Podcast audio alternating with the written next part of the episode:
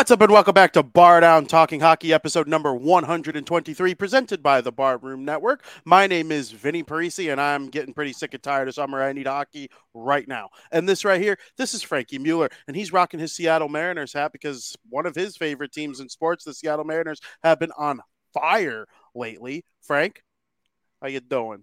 You got that right. They have been on fire. We're in the push for the playoffs, but we're not in the push for the playoffs for the NHL season. We're we're just trying to scrape the the beginning of it here in the next coming month or so. So I'm excited, and I think today's going to be a very fun show. Today is going to be a very fun show. Something happened in the NHL in the last week or so that made it where it kind of saved this show because I have no idea what we would, we would be talking about on August 9th in the most dead heap of the NHL offseason without the big trade between the Pittsburgh Penguins, the San Jose Sharks, and the Montreal Canadiens. And I can't think of a better way to to talk about all this stuff than the interview we are going to get to in period number one. Oh, VP, he remembered to send it, and I wasn't ready. Uh, you thought I was gonna forget. Welcome to period one of Bar Down Talking Hockey. Uh, yeah, whatever. Eat me.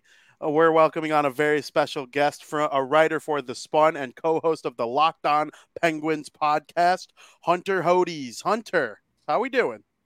Good. You know, this has just been Erik Karlsson week. I've coined it. Just all the content about him. Figured this was going to happen at some point this past weekend. I said on my show, it's either going to be this weekend or it's probably not going to happen until maybe closer to training camp. And sure enough, the bat window opened and Kyle Dubas said we have a deadline and they got it done the NHL's dead in the second and third week of August every single year. And I wonder why the NHL doesn't like push for something like just tell teams like, hey, do something crazy in the middle of like the NFL has something sick in every single month. And including they make a spectacle of the schedule release. All the teams are doing TikToks and stuff now. August is straight up dead in the NHL. So the Erik Karlsson trade kind of breeding some life into what has been a little bit of a dry time. But before we get into the meat and potatoes of hockey talk, I want to know. So I've had a bunch of guests throughout all the shows from the Locked On Network. Uh, my good friend Nick Morawski is actually the host of the Locked On White Sox podcast, and we have a lot of baseball content with him. But I'm curious, how'd you get involved with all that stuff? And then writing for the Spun and your love for sports is clearly transitioning into something cool here. I got into hockey when I was really young. I have my mom to thank for that. She's one of the biggest Penguins fans you could ever meet. She still follows the team now, not as much as she used to when she was, you know, a teenager in her early 20s, but she is the reason why I got into the Penguins and why I just got into this sport as a whole. I really got into sports at a young age. I felt like I knew quite a bit of stuff and my family would always say, I guess I'm like an encyclopedia in some way. They're like, you should do this as some sort of a career. I was like, well, maybe you might be right. And I did some writing or I guess blogging when I was late high school into college. And then at, during my senior year of college, I saw the Penguins posting for Locked On. I was like, oh, you know, I've never really done a podcast before. I'll just put my name out there. I have the interview. The person who interviews me said, Yeah, you're actually one of the people who I was hoping would apply. I'm like, That's funny because I had never done a Penguins podcast before, but it went well. I've been doing the show ever since. I just got a co host, Patrick Damp of KDKA and that's been a lot of fun. And you know, we just have so much fun doing the show as a whole. And you know, we do game recaps, we do game previews, all that other stuff. And as for the spun, I got that job about a year and a half ago. I love writing about sports. We do a lot of NFL, college football, and all that good jazz. And there's never a boring day in this industry, I think is how I'm going to wrap that up. Hmm. Absolutely. Yeah. So just once again, I want to thank you, Hunter, for coming on the show. Um, love that you're in, so much involved in hockey like we are. Uh, but I want to dive into the big news surrounding Erik Karlsson joining the Pittsburgh Penguins, the first defenseman to reach 100 points since 1992. How do you feel about the trade, and what will it do for the Penguins? I'm really excited about it. You know, I understand there are naysayers out there that say, well, it doesn't make sense for the Penguins. A lot of these guys are old now, all that other stuff. But the thing is, they've won their Stanley Cups, and sure, they're still going for it towards the end of Sidney Crosby's career, of Evgeny Malkin's career, and Kris Letang's career. But this team also just needs to be fun to watch. Like these past couple of seasons, I've kind of felt like the team has been boring, stale is another word to describe it. It's just not you know 2016 and 2017 level of fun and they've gotten away from that a little bit and now when you add a player like Erik Karlsson that takes the pressure off of Kris Letang, someone who is a bit older than him. Usually he has to play 25, 26, 27 minutes a night. He's, he still may play 23 to 25 minutes a night, but he's not going to be pressured to be doing all of it right now. That's the big thing. And with Karlsson, you can get a second number one defenseman in there who can play on the power play, can play a lot of five on five minutes. Heck, Evgeny Malkin is going to love this. He's never played with a defenseman like this throughout his career. Usually, Sidney Crosby hogs up Kris Letang. That's always been kind of like a, a little bit of a running joke that people in the Penguins community have had because Geno just gets, you know, the second portion for that. Now he gets to have his own number one defenseman in Erik Karlsson. And you know, again, like it just it takes the pressure off Letang. And with what they paid to get him, that's a slam dunk. You gave away a top 10 protected first round pick, and maybe that is a, is a good pick if the season goes bad, but obviously the Penguins don't want it to go that way. Gave up Jeff Petry, who was overpaid. You gave up Mikael Granlund, who was just a total bust after Ron Hextall acquired him. Jan Rutta, who didn't really have that good of a first season as well. Nathan Legare, who I don't think was ever going to get to the NHL. And then Casey DeSmith goes to Montreal you just really couldn't sell a tandem of Jarry and DeSmith going back to back with each other. And you send all that away, you bring in Erik Karlsson. Even though the Sharks aren't retaining that much money, yes, it's a high ticket. You're paying him 10 million for the next four years. That's a trade I make every single day, considering the assets that they gave up to get him. It was really not that much. Yeah, I mean they saved three million dollars in cap space by making this trade. It's hard to acquire a player worth $10 million a season against the cap and it save you money. It's just a weird type of deal that works out in their favor for sure. Um, the thing I wanted to ask you about next, obviously you had a guy like Erik Karlsson. He's one of the most dynamic defensemen of all time. I think we can fairly say and he's coming off a Norris Trophy season where he looked healthy. I want to know what your thoughts are on the power play. Obviously, when this Penguins team is at full strength, even pre Karlsson, Sidney Crosby, Evgeny Malkin, Kristopher Letang. Jake Guentzel's going to miss the beginning of the season, but he'll be back in short order, I would assume, based on the reports that have come out by November. I think we'll start hearing about Jake Guentzel returning and all that. Um, what are your power play lines looking like? Obviously, Reilly Smith makes a difference. You could put up some other guys. There's Bryan Rust. You know, do you separate Karlsson and Letang on the power play? Does that make them separate Crosby and Malkin on the power play? There are all sorts of different combinations that could go on here, and I'm excited to hear what you have to say about it. I think Mike Sullivan and Tar Reardon, Todd Reirden, excuse me, are going to have a lot of fun with this unit. If you're asking me, I would have Karlsson at the point running it. He's been a really good power play quarterback throughout his career, and that's no disrespect to Kris Letang. He has done his job as a power play quarterback. Not wasn't as good as Sergei Gonchar was when he was with the Penguins. He was, mean, he still is the best power play quarterback I've seen in my lifetime, as long as I've been watching the Penguins. But again, I also wasn't alive in '92 and all that when Paul Coffey was with the team and all that good stuff. But I would have Karlsson at the point. I would have Malkin at one of the half walls. I would have Crosby down low. I would have Jake Guentzel in front of the net because he's one of the better net front presences in the league. And I would put Kris Letang in the Phil Kessel spot on the left half wall. He doesn't have to quarterback it. He can be just on what's the word I'm looking for? I guess a dynamic player from there. He can shoot the puck from there. He can also pass the puck from there. The Penguins, that's the, a big thing they've been missing on that unit ever since Kessel was traded to the Coyotes, and then he's played for you know the Vegas Golden Knights and all, that good stuff. Won the Stanley Cup this year. They haven't had a trigger man or just a pure playmaker in that spot to put the fear of God into opponents. And I think that's why the power play is kind of, I guess, it's been good, but it hasn't been as good as normal for these past few years. And if you if you can have that type of deployment, I really think that's going to make it pretty hard for the opposition to stop because Letang has a really good one timer. We all know how good he is as a playmaker. Karlsson is a great power play quarterback. You combine both those things with Evgeny Malkin's beautiful slap shot from the right half wall. We all call them Geno bombs in Pittsburgh. Crosby with his vision behind the net. That's his office, in my opinion. And then with how good Jake Guentzel is in front of the net, I don't think there are going to be better, better power play units in the league than that one if that's the the unit that Mike Sullivan and Tar Reir decided to go with.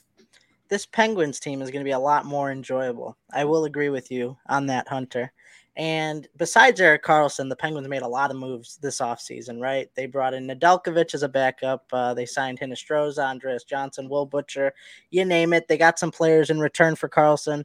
But which one of those, not necessarily any of the players I named, but what what have you thought of their off season so far?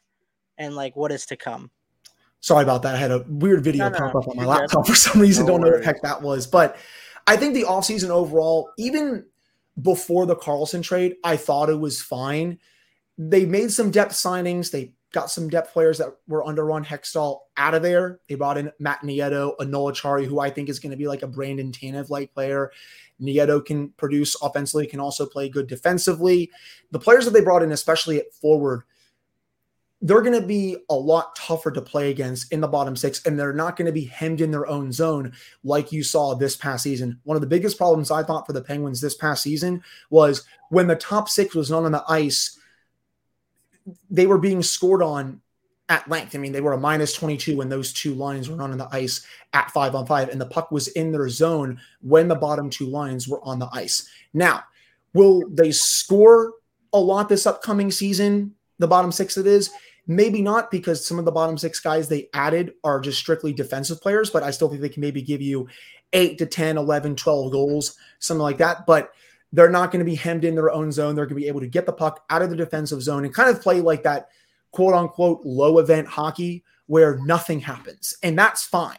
Like I, am fine with that. It's a bold strategy because you're not surrounding yourself with a bunch of players who have scored 15, 16, 17 goals in your bottom six. And I would love for someone like Tomas Tatar to come in there. Vinny, I mean, I know he played for your Devils this past season. He was really good during the regular season. That's someone who I would love to bring in. I think the Penguins may have interest in him. But, you know, you look at those depth forwards. I like it. Ryan Graves, he's Brian Dumoulin's replacement. Dumoulin used to be one of the more underrated defensemen in the league, but he's not that anymore. It's just really unfortunate seeing his decline these past couple of years. And you bring in someone like Graves, who's better defensively, can move the puck up the ice, is a shot happy defenseman from the point. I think that's going to make things really good for the Penguins. You compare him with Karlsson or Letang. I think they may start the season with him with Letang, in my opinion. And I think they want to see what Pettersson can do with Karlsson, though, in, in my view, I would flip flop them because I think Pettersson is ready for those minutes with Letang. But overall, again, even outside the Karlsson trade, I've liked their offseason. It wasn't as good as now. I, I, gave it about little above average, B minus, C plus. I, I, I still thought even before this trade that they were a playoff team. I think they're better than a few of the teams in the Metropolitan Division, and especially now with this trade, that bumps my grade up to maybe like you know an A minus, B plus, or something like that. I'm still hoping that they can add another bottom six forward. They're kind of capped out right now. That can give them some offensive umph down there because I still don't see enough depth scoring when the top six is off the ice, but they're not going to be hemmed in their own zone and be giving up a bunch of goals like the bottom six was last year. Yeah, you touched on the additions. Okay, so Riley Smith, I really loved that for them. He's coming off winning a Stanley Cup. He's going to be hungry to try and get back into the playoffs and do it some more. Noel Acciari, Matt Nieto, these guys are guys who can come in and play just solid, hard hockey. And I think that's kind of what the Penguins were missing last season. And, you know, Sid had a sick year. I mean, people uh, he he went from being the best player in the league. He's not that anymore, but he's he went from being the best player in the league to probably the most underrated player. I know that sounds freaking crazy, but Sid was sick last year. I watch a lot of the Penguins, obviously, and I you know Geno he had a great year. Letang, good year. All these guys had good years. They were healthy, and now you're bringing in a healthy Karlsson, who by all accounts coming off that, you know, I'm not sure he's going to have 100 and whatever points again, but if he has 85 points, you know, and you touched on Peterson, or I think did you say Peterson or Pedersen? He's unreal. I was looking at some of his underlying statistics yesterday. One of the top defensive defensemen on the Penguins. They are just so. I think they're ready to take a step. I wanted to know though. I, I love the idea of Tatar going to the Penguins. He could play on lines one, two, or three. He did play on lines one, two, or three with New Jersey last year, who obviously have a lot of high end centers, just like Pittsburgh. Um, what about Phil? Coming back. You you seem to like Phil Kessel. You touched on it. Amanda Kessel joins the organization, and now it's like, okay, Phil's still looking for a team. The Iron Man streak is still intact. I know he didn't really play much in the playoffs, played against Winnipeg, and then didn't really play much after that, but he played 82 out of 82 last year, and the Penguins could use a guy like that on the third line. It would be fun, kind of like a nice little homecoming to bring Kessel home. I don't know though. I think at this point, he's just not the same player that he used to be. He's a little bit older now, of course. His, his goal scoring has kind of gone down a little bit. Maybe as it gets closer to camp, if you want to bring him back, it would make sense. But I think right now, if you're going after a depth forward, I would rather go after someone like a Tatar, like a Pius Suter. He would be good center depth for the Penguins. I still can't believe he's on the market right now. It's crazy considering his underlings. Yeah, Those are the type of players that I think I would be going after right now. Again, love Kessel, love what he did for the team, especially in 2016, 2017. But I think right now that ship has kind of sailed. But again, it would definitely be kind of funny if they brought him back.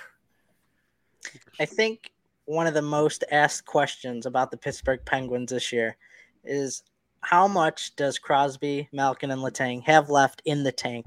It appears like the Penguins are going all out, you know, trying to get at least another cup, or at least you know another run in the playoffs, right? If they won, if they win the cup, it's bonus. They've won three cups, so I mean, right? They don't have to go out and prove anything. So if they go out and win a cup, it's like gravy. But what what's left in the tank for them? Are they de- what do you what do you think? Are they declining or is it is it coming to an end? Is this their last ditch effort? Because we kind of saw the Hawks try to do that, the Blackhawks with Toews and Kane before it was time for them to go. So, well, what do you have on that? I do think, especially with this trade, it shows that they're going all in for, especially the, the, the next couple of years, because Sidney Crosby's contract is up after these next two seasons. I think he's going to sign some sort of contract after then to retire as a member of the Penguins. But by then, you know, he's 38. He's going to be 40 pretty soon. You think he's going to trail off maybe a little bit more by then. But right now, Crosby, he's still one of the best players in the league. I mean, I'll still say he's a top five player in the league. Had over 90 points this past season. I discussed it on my show with Pat a couple of weeks ago. He's probably going to hit top 10 in the NHL's all time scoring list this upcoming season if he stays fully healthy and it's a shame that, you know, he probably would already be there right now if he didn't miss all that time with a concussion. Kenny Malkin was a point per game player this past year. Kris Letang went through hell and back with the stroke, his dad passing away, the injury. I think he's going to come back with a strict vengeance this year, too. But this trade, again, shows to me that they are all in, at least for the next couple of years. They are trying to get one more Stanley Cup out of this group because, you know, you know, one's obviously good, two's even better, three is just insane. But if you get four, you're kind of in like that immortality stage where it's like, you hmm. know, I know no one can really talk bad about you now, but if you do that, I mean, especially no one's going to say a, a, bad word about you if you get four Stanley Cups. And yeah, it's rare when a core this old wins, but you know, why not? I mean, I kind of think of it just in a way, it's it's not a totally you know full full good comparison, but maybe like the Golden State Warriors with how they won a lot of their championships, they kind of fell off a little bit and then they returned to glory just a little over a year ago and they won a title. So, you know, maybe the same thing happens here with the Penguins. I think that would be obviously great here for the fans and everyone involved in the city of Pittsburgh. But that's how I see it. And especially with how they're going to be a lot more fun, a lot more enjoyable to watch. That's where I think fans are really excited about this trade because you know, you get to watch one of Erik Karlsson or Kris Letang on the ice every night if both of them stay healthy for 50 of the 60 minutes.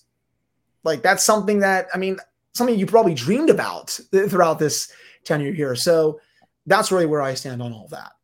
Yeah, and I'm excited. I I respect the Penguins for making a move like this because like even though there are some flaws to Karlsson's game when it comes to his defensive, you know, metrics and all sorts of the way the way he plays in his own zone, he's a purely offensive defenseman. I think Pittsburgh has a guy that they can they have two guys that they could pair with him to kind of, you know, let Karlsson be the riverboat gambler that he is you never know what the limit is for points when he's got offensive gurus up front the way that he does now. Probably more than he. I mean, he was he had Stone and Hoffman and guys like that in Ottawa, and you know the good days in San Jose when Logan Couture and Timo Meier and you know all those guys who were up there for them.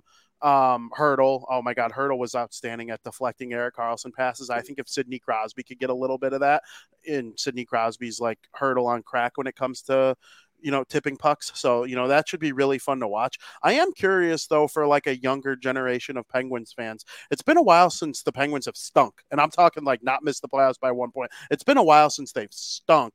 And I do think that towards the end of the Crosby, Malkin, Karlsson now era, they're probably going to go through a little bit of a rebuild. And I think if I'm a Penguins fan, I'm almost like it's not that I'm looking forward to it because the dog days of those ty- as a Devils fan, take it from me, the dog days of those kinds of seasons aren't fun to be a part of. But you, you can watch the World Juniors and be like, hey, the Penguins, they got this guy coming up, and you know he could be the replacement for. Uh, it's hard to replace those, you know, the two-headed monster, but you know what I'm getting at. You could start to build something fresh and new, and I think that'll be an exciting time in Pittsburgh. Is that something that ever gets talked about with the Penguins? You know, diehards? Because I know from the outside people talk about it a lot, but I mean, right now it's a mix of enjoying the ride and kind of looking forward to what might be coming of the future.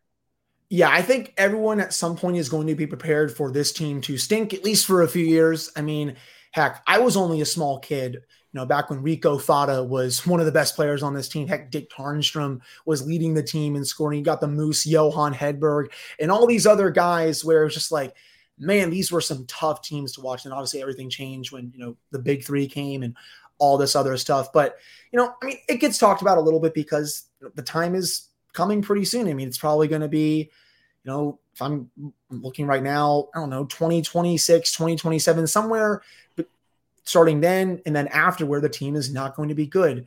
And yes, that means maybe you'll have to do what you did to get Sidney Crosby, be really bad, kind of tank, but you know, you would probably rather not do that. I think, but it, it, still works considering how you know the Oilers got Connor McDavid. You saw that the Maple Leafs get Auston Matthews the Blackhawks got Connor Bedard by literally just tanking this past season, and you know they were they've only really been bad for a couple of seasons now.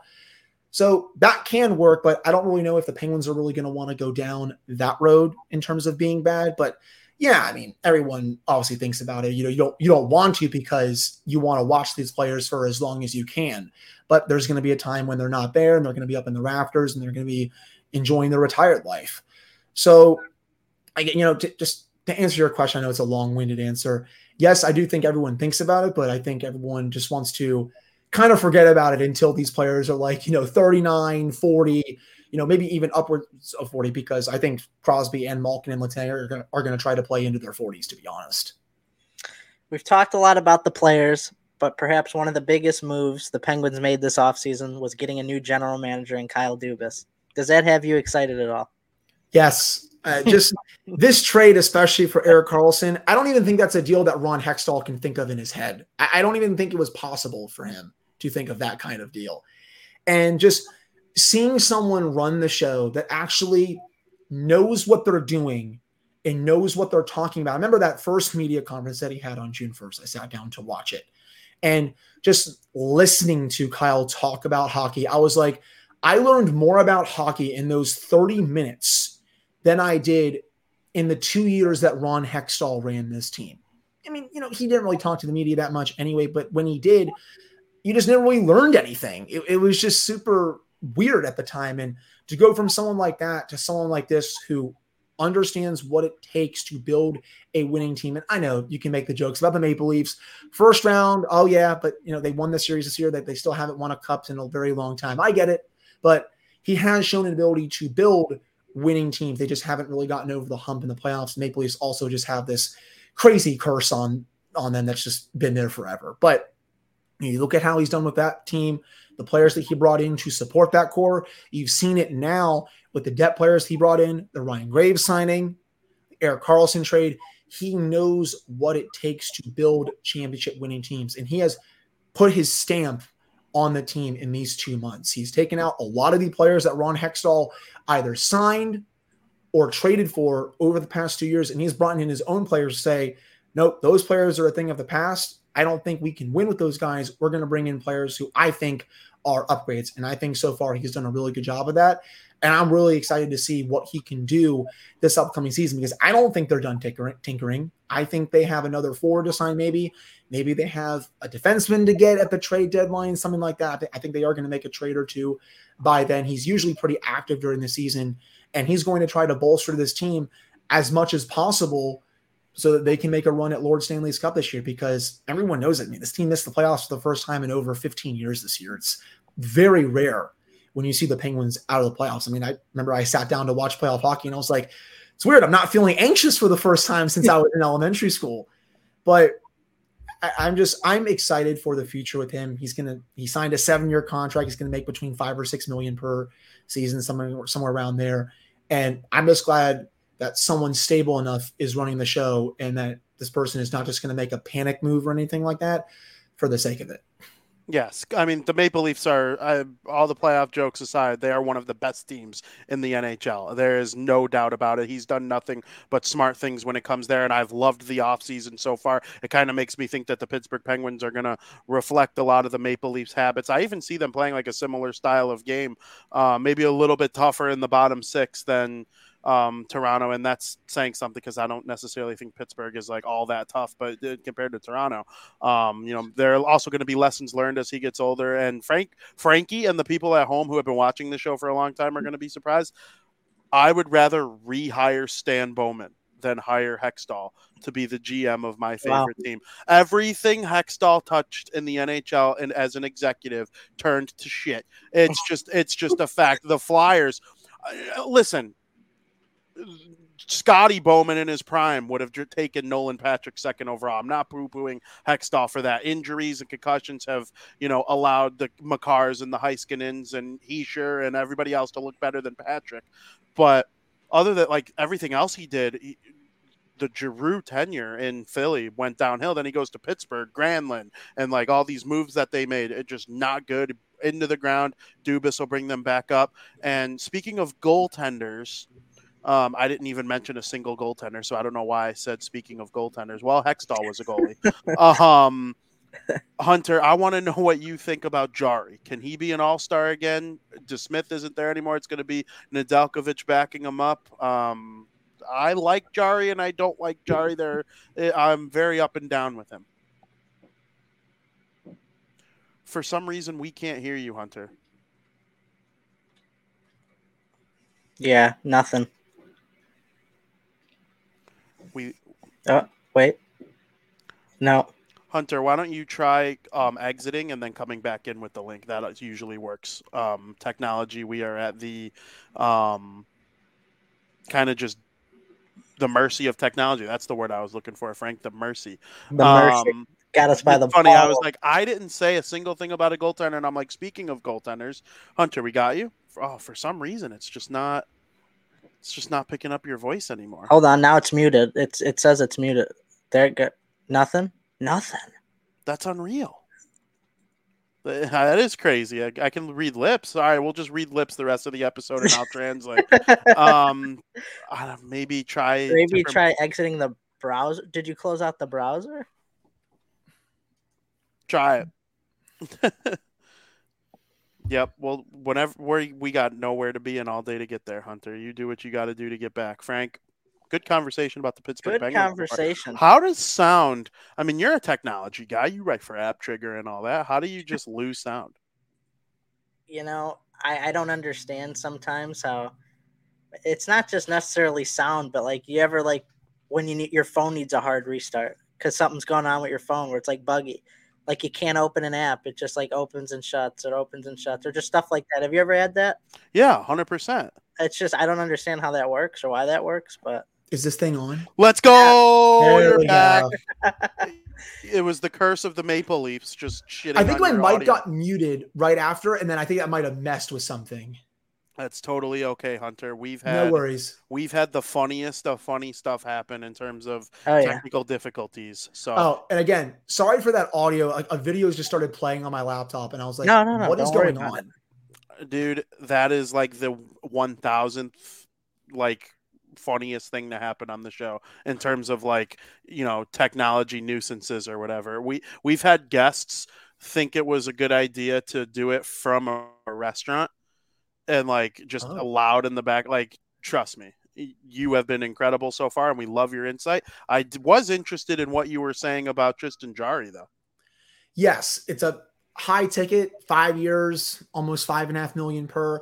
I think Dubas was getting a little spooked when he saw some of these goalies come off the free agent market. You had some options on the trade market, but you know Connor Hellebuyck hasn't really been dealt. John Gibson's out there, but in my opinion, I think Gibson's kind of washed at this point. I understand he's been playing behind a really bad Anaheim Ducks team, but who's to say that that's really going to improve? Even though he would be on a better team, his numbers have not been good for the last three to four years. So they're making the bet with someone who they are familiar with. And I don't think this goalie has just forgotten how to play hockey. Yes, he's been banged up, but not this past season, but the season before this one, 2021, 2022 he was one of the better goalies in the league. I think he was a top 10 goalie in the league before he had Anders Lee just ram into his foot and break it during that Penguins Islanders game late in the season. I believe that was actually also the game that clinched the Penguins a playoff spot, mm-hmm. if I'm not mistaken. Yes. Mm-hmm. And, you know, he was top 10 in goals saved above expected, 919 and 921 goal. He was playing really well. He was looking like someone who was going to potentially go on a redemption tour to show that he was not the same goalie that he was during the 2021 playoffs, where he just gave the series away against the Islanders when the series was tied 2 2. And again, He's had the injuries, had the groin issue this year. I also had a back injury from what I was told by a couple of people. He says that's over with. And if he can stay healthy and give this team at least average goaltending, they will have a shot to win every single game. I think he's honestly not in one of the the elite tiers of like that top five to top seven goalie range where you have Shesterkin, Vasilevskiy, Sorokin, Hellebuyck, and Saros and all those guys. But I think in that next tier and that maybe – eight to 12 range, nine to 13. I think Tristan Jarry is comfortably right there as one of the, you know, one of those better goalies in the league. He has shown that a couple of times in the NHL. And if he can stay healthy this year, I do think this team can make at least a little bit of noise and at least make the playoffs for this year. But again, definitely a high ticket. I don't know if I would attach my legacy to that contract. It's a very big risk. But if it works out, you're going to look like a legend. I'll say that. Yeah, so good news for the Penguins is that Jake Guentzel won't be sidelined too long to start the season this year. Um, this guy's crucial to the Penguins' success. He's absolutely massive. Um, he needs to stay healthy. That's the bottom line. But in the short term, because he is going to miss probably a few games to start the season, who would you say has to fill those gaps in his short absence? It's a good question. I Reilly Smith is going to take one of those top six left wing spots. I would guess he's going to start with Evgeny Malkin. But for the other one, Sidney Crosby, I kind of think you might see a little bit of some musical chairs there. Maybe it's someone like a Drew O'Connor who just signed to avoid arbitration, which opened up the buyout window to allow the Penguins to get Erik Karlsson. He had five goals, 11 points this past season. Bit of a younger player, could maybe use some more minutes, see what he can do for a few games up there. I don't think it can hurt. Again, he's only expected to miss the first couple of weeks, five to six games. What can that really hurt? If you're asking me, maybe it's someone like, I don't know, Vinny Hinostroza, who they signed. You have Andreas Johnsson, who they brought in, who has had a history of being you know, around a 15, 20 goal scorer throughout his career, was really good with the Devils as well. You know, maybe it's someone like, I don't know, you know, does Matt Nieto sign up? Does Noel Acciari go up there? There's going to be a pretty good competition to see who is going to take Guentzel's role for those first five to, five to six games. And I'm really curious to see what it'll happen. I do think O'Connor is the best option right now in terms of players from the bottom six. I think he deserves at least a small look for those first few games. Now, I don't think I would have him in the top six when everyone is healthy. I think that's a little too much task right now. But in terms of seeing what he can do to start the season in Guentzel's absence, I would give him free reign up there. And you know, we all know Sidney Crosby has a history of elevating players above their skill level a little bit. I think that can definitely happen here as well. I hope Vinny Hinostroza makes it, Hunter. I went to high school with him. I had that's cool geometry with him when I was I was a freshman and he was a sophomore. Then he left to go to he played for Waterloo and then he ended up playing for Notre Dame and getting drafted by the Blackhawks and all that. So if you can push the narrative as one of the head people in the Penguins community that Hinostroza should make the team and be a contributor, that would be much appreciated by us small town folks from Illinois. I will I will let Mike Sullivan know that he should have him make the team, and I'll also talk to Kyle Dubas for you as well. Yes, I need him on the first line with Crosby and Rust. I know. I mean, I, remember he he signed only a few weeks ago. The depth battles at camp are going to be fun. There's not too many spots up for grabs right now, but the ones that are, especially in the bottom six, that's going to be a fierce competition. Yeah, you got Connor, you got Alex Nylander, you got Vinny Hinostroza, you got Andreas Johnsson, you got a couple other players down there. I mean, they signed Matt Nieto down there as well. That competition is going to be super fierce. Got other players. Wilkes-Barre Sam Poulin is coming back from his mental health issues. Valtteri Puustinen is getting close to maybe being ready for NHL minutes. Uh, camp is going to be a lot more fun than it normally is for the Penguins. Usually, when you think of Penguins training camp, almost every single roster spot is settled because you know they're in win now mode. But for this year, even though they are in win now mode, you have honestly, you know, two, three spots up for grabs, especially also when you look at that number six defenseman spot. You know, who's going to take Jan Rutta's spot? I mean, I would say Chad Ruhwedel right now, but maybe that's Ty Smith. Maybe that's a Mark Friedman. there's a few good training camp battles that are set to take place next month. Absolutely. I hope uh, we get together in the prospect challenge. The Devils and the Penguins are usually the two Metro teams that are up there in Buffalo with Ottawa and the Bruins and Montreal, I think it is. So I'm excited for the Penguins portion of that to be interesting. They're usually the least exciting team because they've been winning cups and not really caring about the prospect challenge. We're like on the Devils side, we're like excited for Luke Hughes and Jack Hughes, and the Buffalo Sabres are excited for Owen Power and Rasmus Dahlin throughout the years. Um, but it'll be fun. Frank, do you have anything else? For Hunter before we let him go. Hunter, I'm going to put you on the spot here. Who's your favorite to win the cup this year? Who favorite to win the cup? Who man, that's good. Um, so that's, a, that's, a, that's a, I'm gonna go with the Dallas Stars. All right. I'm gonna go the Dallas Stars. I, like I think the pick. star the Devils are right up there too. They are a Stanley Cup contender this year, and it pains me to say that because it's just annoying playing against them with how fast they are now. They're that's it's a, intense. that's a really good team. They did well. I was I thought Vinny, I thought the Devils were cooked when they lost the first two games to the Rangers, and then they just blew them right out the rest of that series. That was very impressive of a comeback. But I think they're up there. But I'm going to go with the Stars. Jason Robertson had one of the best seasons, and I don't think anyone is talking about it. He was unreal this year. Roope Hintz is awesome. Miro Heiskanen is one of the best defensemen in the league. Jake Oettinger is also one of the best goalies in the league. You have Jamie Benn, who had a renaissance this past year. Tyler Seguin is still kicking. You combine that veteran leadership with those younger players, and you have the goalie. That is going to be a team that is going to be a very tough out. And I think you know, heading into this year, this may be a hot take, hot take, excuse me, outside of the, the Golden Knights, who obviously are the defending champs, and they're also a contender. I have the Stars as my Stanley Cup favorite heading into the year. Right. The funny thing is, you said that on the perfect podcast. I I don't know if I've ever seen, and Frankie's girlfriend Giovanna writes for the Dallas Stars for Fansided, so it's it's just so funny that you brought them up and named them as your favorite. But I don't think I've ever seen a team. Imagine if right now Crosby, Malkin, and Letang became the depth players on Pittsburgh, and they had all these young players come up and be the new stars. That's exactly what happened there in Dallas. You saw Ryan Suter and um, Tyler Seguin, Jamie Benn. These are all depth players now on the Dallas Stars, and in one draft, they drafted their new leading scorer, Robertson, Heis, their new number one defenseman in Heiskanen, and their star goalie, all within the first two rounds. And I I told Frankie's girlfriend uh, kind of as a half joke, like Devils Devils Stars Stanley Cup final this year. Like, wouldn't that be something crazy? But hey, I like the pick a lot.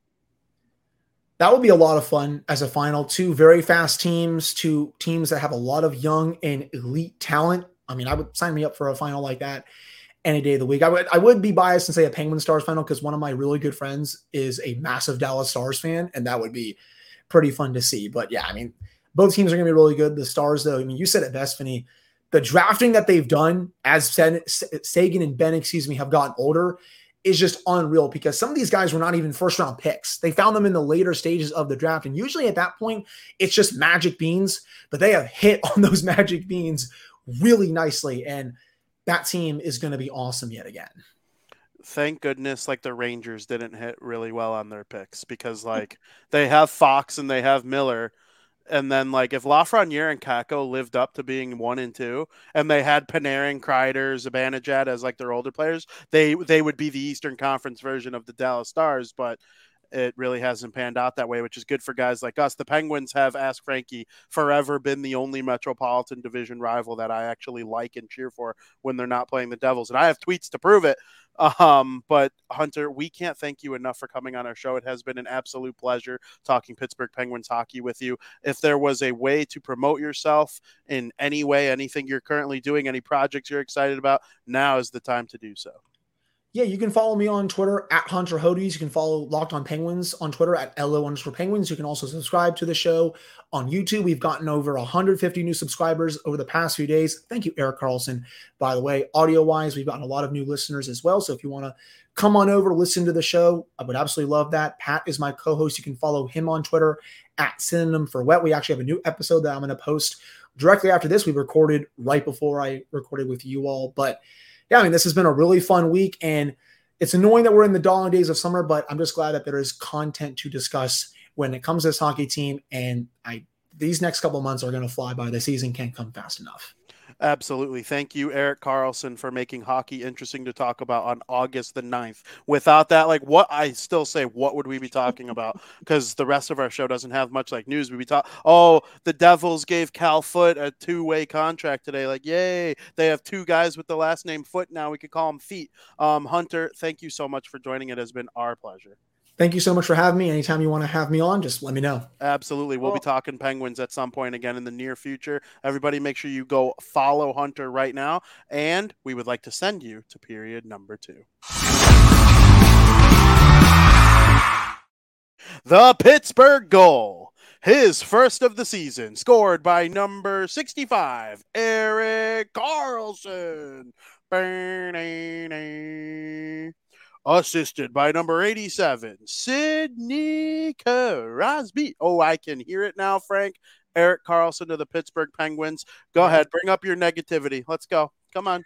I'm not negative. There's there's two things I agreed with Hunter, and there's one thing that I disagreed with Hunter. Mm-hmm. What do you want first?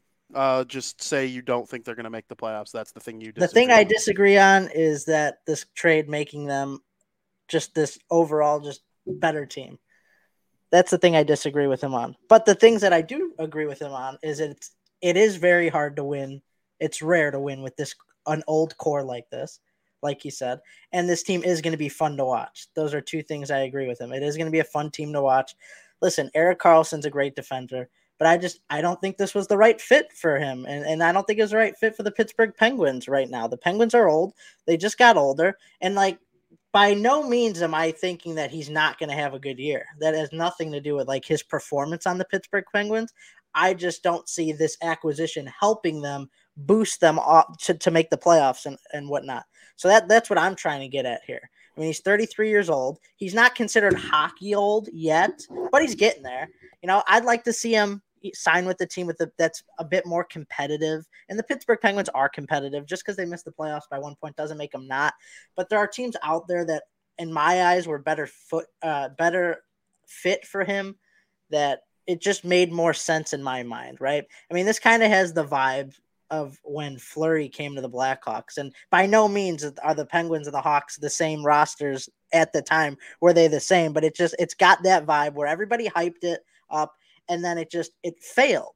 And you know and like i said i know those teams were completely different but it's it's it's almost like they're trying to suck every last ounce out of this core which they should but it just i just don't think it's going to go their way. And you know he's he's not a defensive defenseman. You don't get 100 points by being a defensive defenseman. He's going to produce on offense a little bit more. And because of that i could see the goaltending being a bit of an issue here right? Last year Jarry was hurt for a good portion of the year and if he can't stay healthy, I don't like Nedeljkovic as a backup. I think it would have been smarter to tighten up the back end a little bit in the goaltending department. Um, I don't mean trade away Jarry, but you know, I just think there were things they could have helped tighten up in that area of the game a little bit more. But they're not very deep, and just overall, I, I kind of see the Penguins having a down year and missing the playoffs once again. I I actually don't even think they get 90 points this year. Wow, so for me, it's not just the Karlsson trade. That was I thought they had a good offseason up to this point, and they were a better team than they were at the end of you know two months ago. Mm-hmm. And then they added the guy who had hundred points from the back end. And that kind of like made me be like, okay, they probably are the fourth best team in the Metropolitan Division now, maybe even third, depending on how the New York Rangers play this season.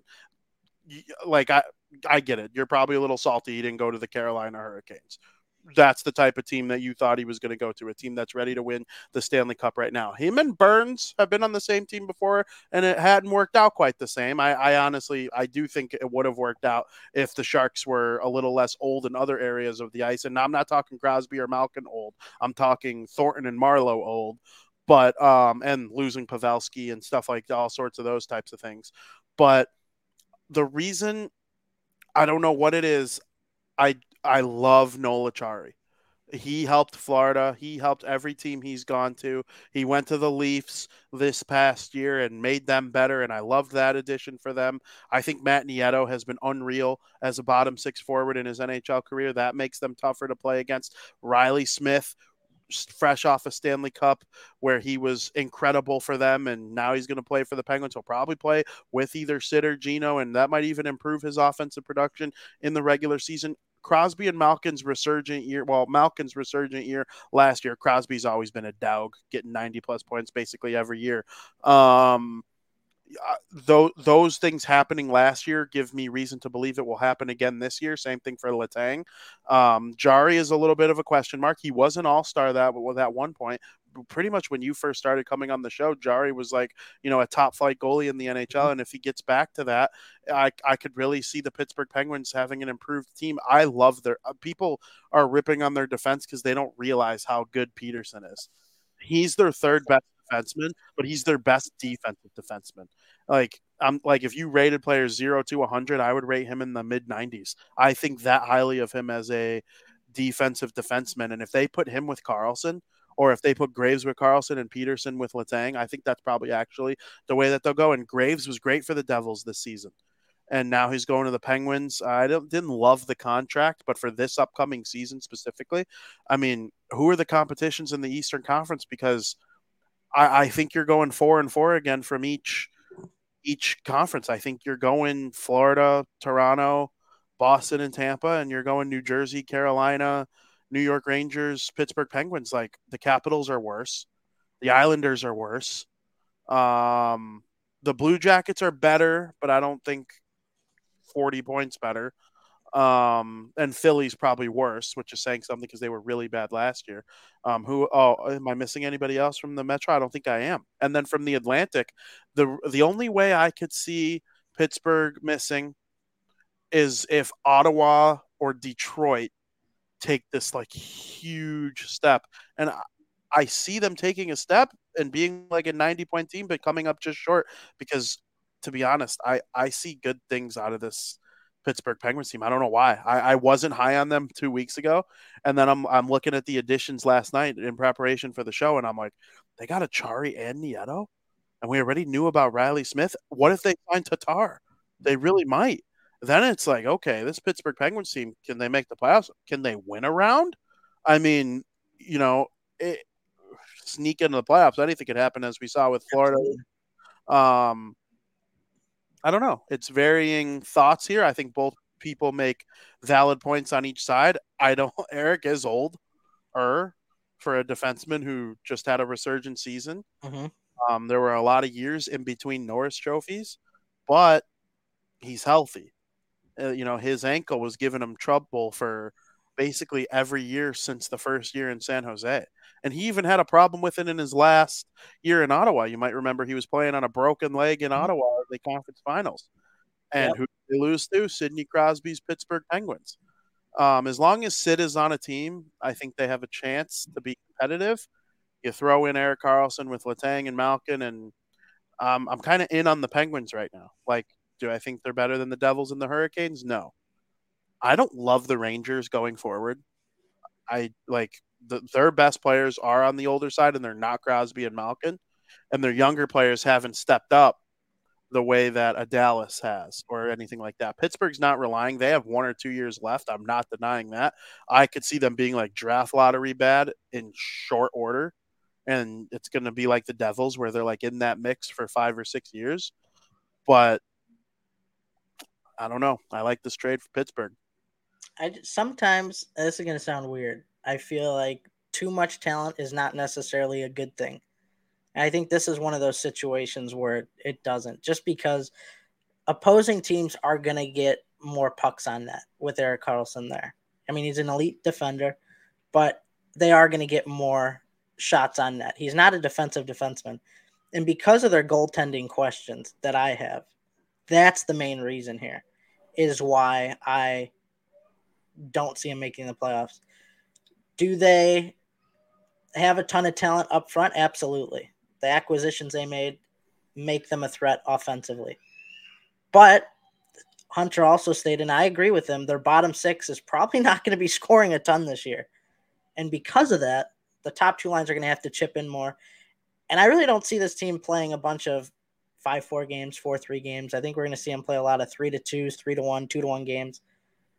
So we'll see if you know, his little step back he takes defensively impacts the Penguins in any way.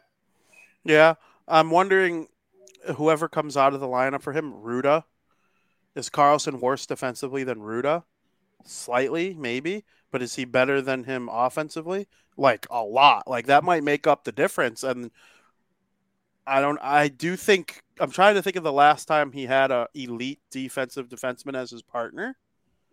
Uh, Marc-Edouard Vlasic with San Jose, Mhm. uh, but he he played with Burns a lot. So like Brenden Dillon, when that was the top four in Pittsburgh or in San Jose with Brent Burns. Um, I don't know. I think either Graves or Pettersson will probably be the one of the better defensive defensemen he's ever played against in his life. And like Hunter stated, Evgeny Malkin might like playing with uh, he a might. defenseman like this before. Or I would actually put Karlsson on the ice with Sid more often because I think Sid is more responsible defensively than Geno. Um, and then you use Letang with Malkin for the first time in decades. And you could cook. I don't know. They're definitely going to be exciting, though. I'm excited to watch them. They're going to Yeah. be more fun for sure. The first game that counts this season for the Penguins, you will watch Yeah, I will watch against the Blackhawks. against I'm the excited. Chicago Blackhawks. I am excited to watch Bedard go up against that new core four that they got there. Kyle Dubas always has a core four. Everywhere he goes, be a really competitive four. game too. Hundred percent. And it's the first game of the season. Both teams are going to have adrenaline going through. Right. But Frank, that was a fun Pittsburgh Penguins conversation. I like talking Pittsburgh Penguins. Obviously, they're one of my favorite teams in the NHL when they're not playing the Devils. They're the only division rival I would say that I like. Like, Mhm. um, like if if the Devils moved out of New Jersey, like if they uh, ceased to exist, uh, Pittsburgh's name would be in the hat of teams I move allegiances to. Wow. Absolutely, I'm really a big fan of that organization. Um, what else do you want to talk about? You want to talk some top ten wings? Sure. All right, so my number one is timeout. Um, my number two is probably Wingstop. Really? Uh no, it's definitely not. I just was coming up with wing. I like Wingstop. I'm not a I big do. fan. Really? Not the, the You're- fan. You're a saucy guy though. Yeah. I'm a saucy guy too, but for some reason I'll give Wingstop the pass. I like the crunch of their wings. Okay. Um, That's fair.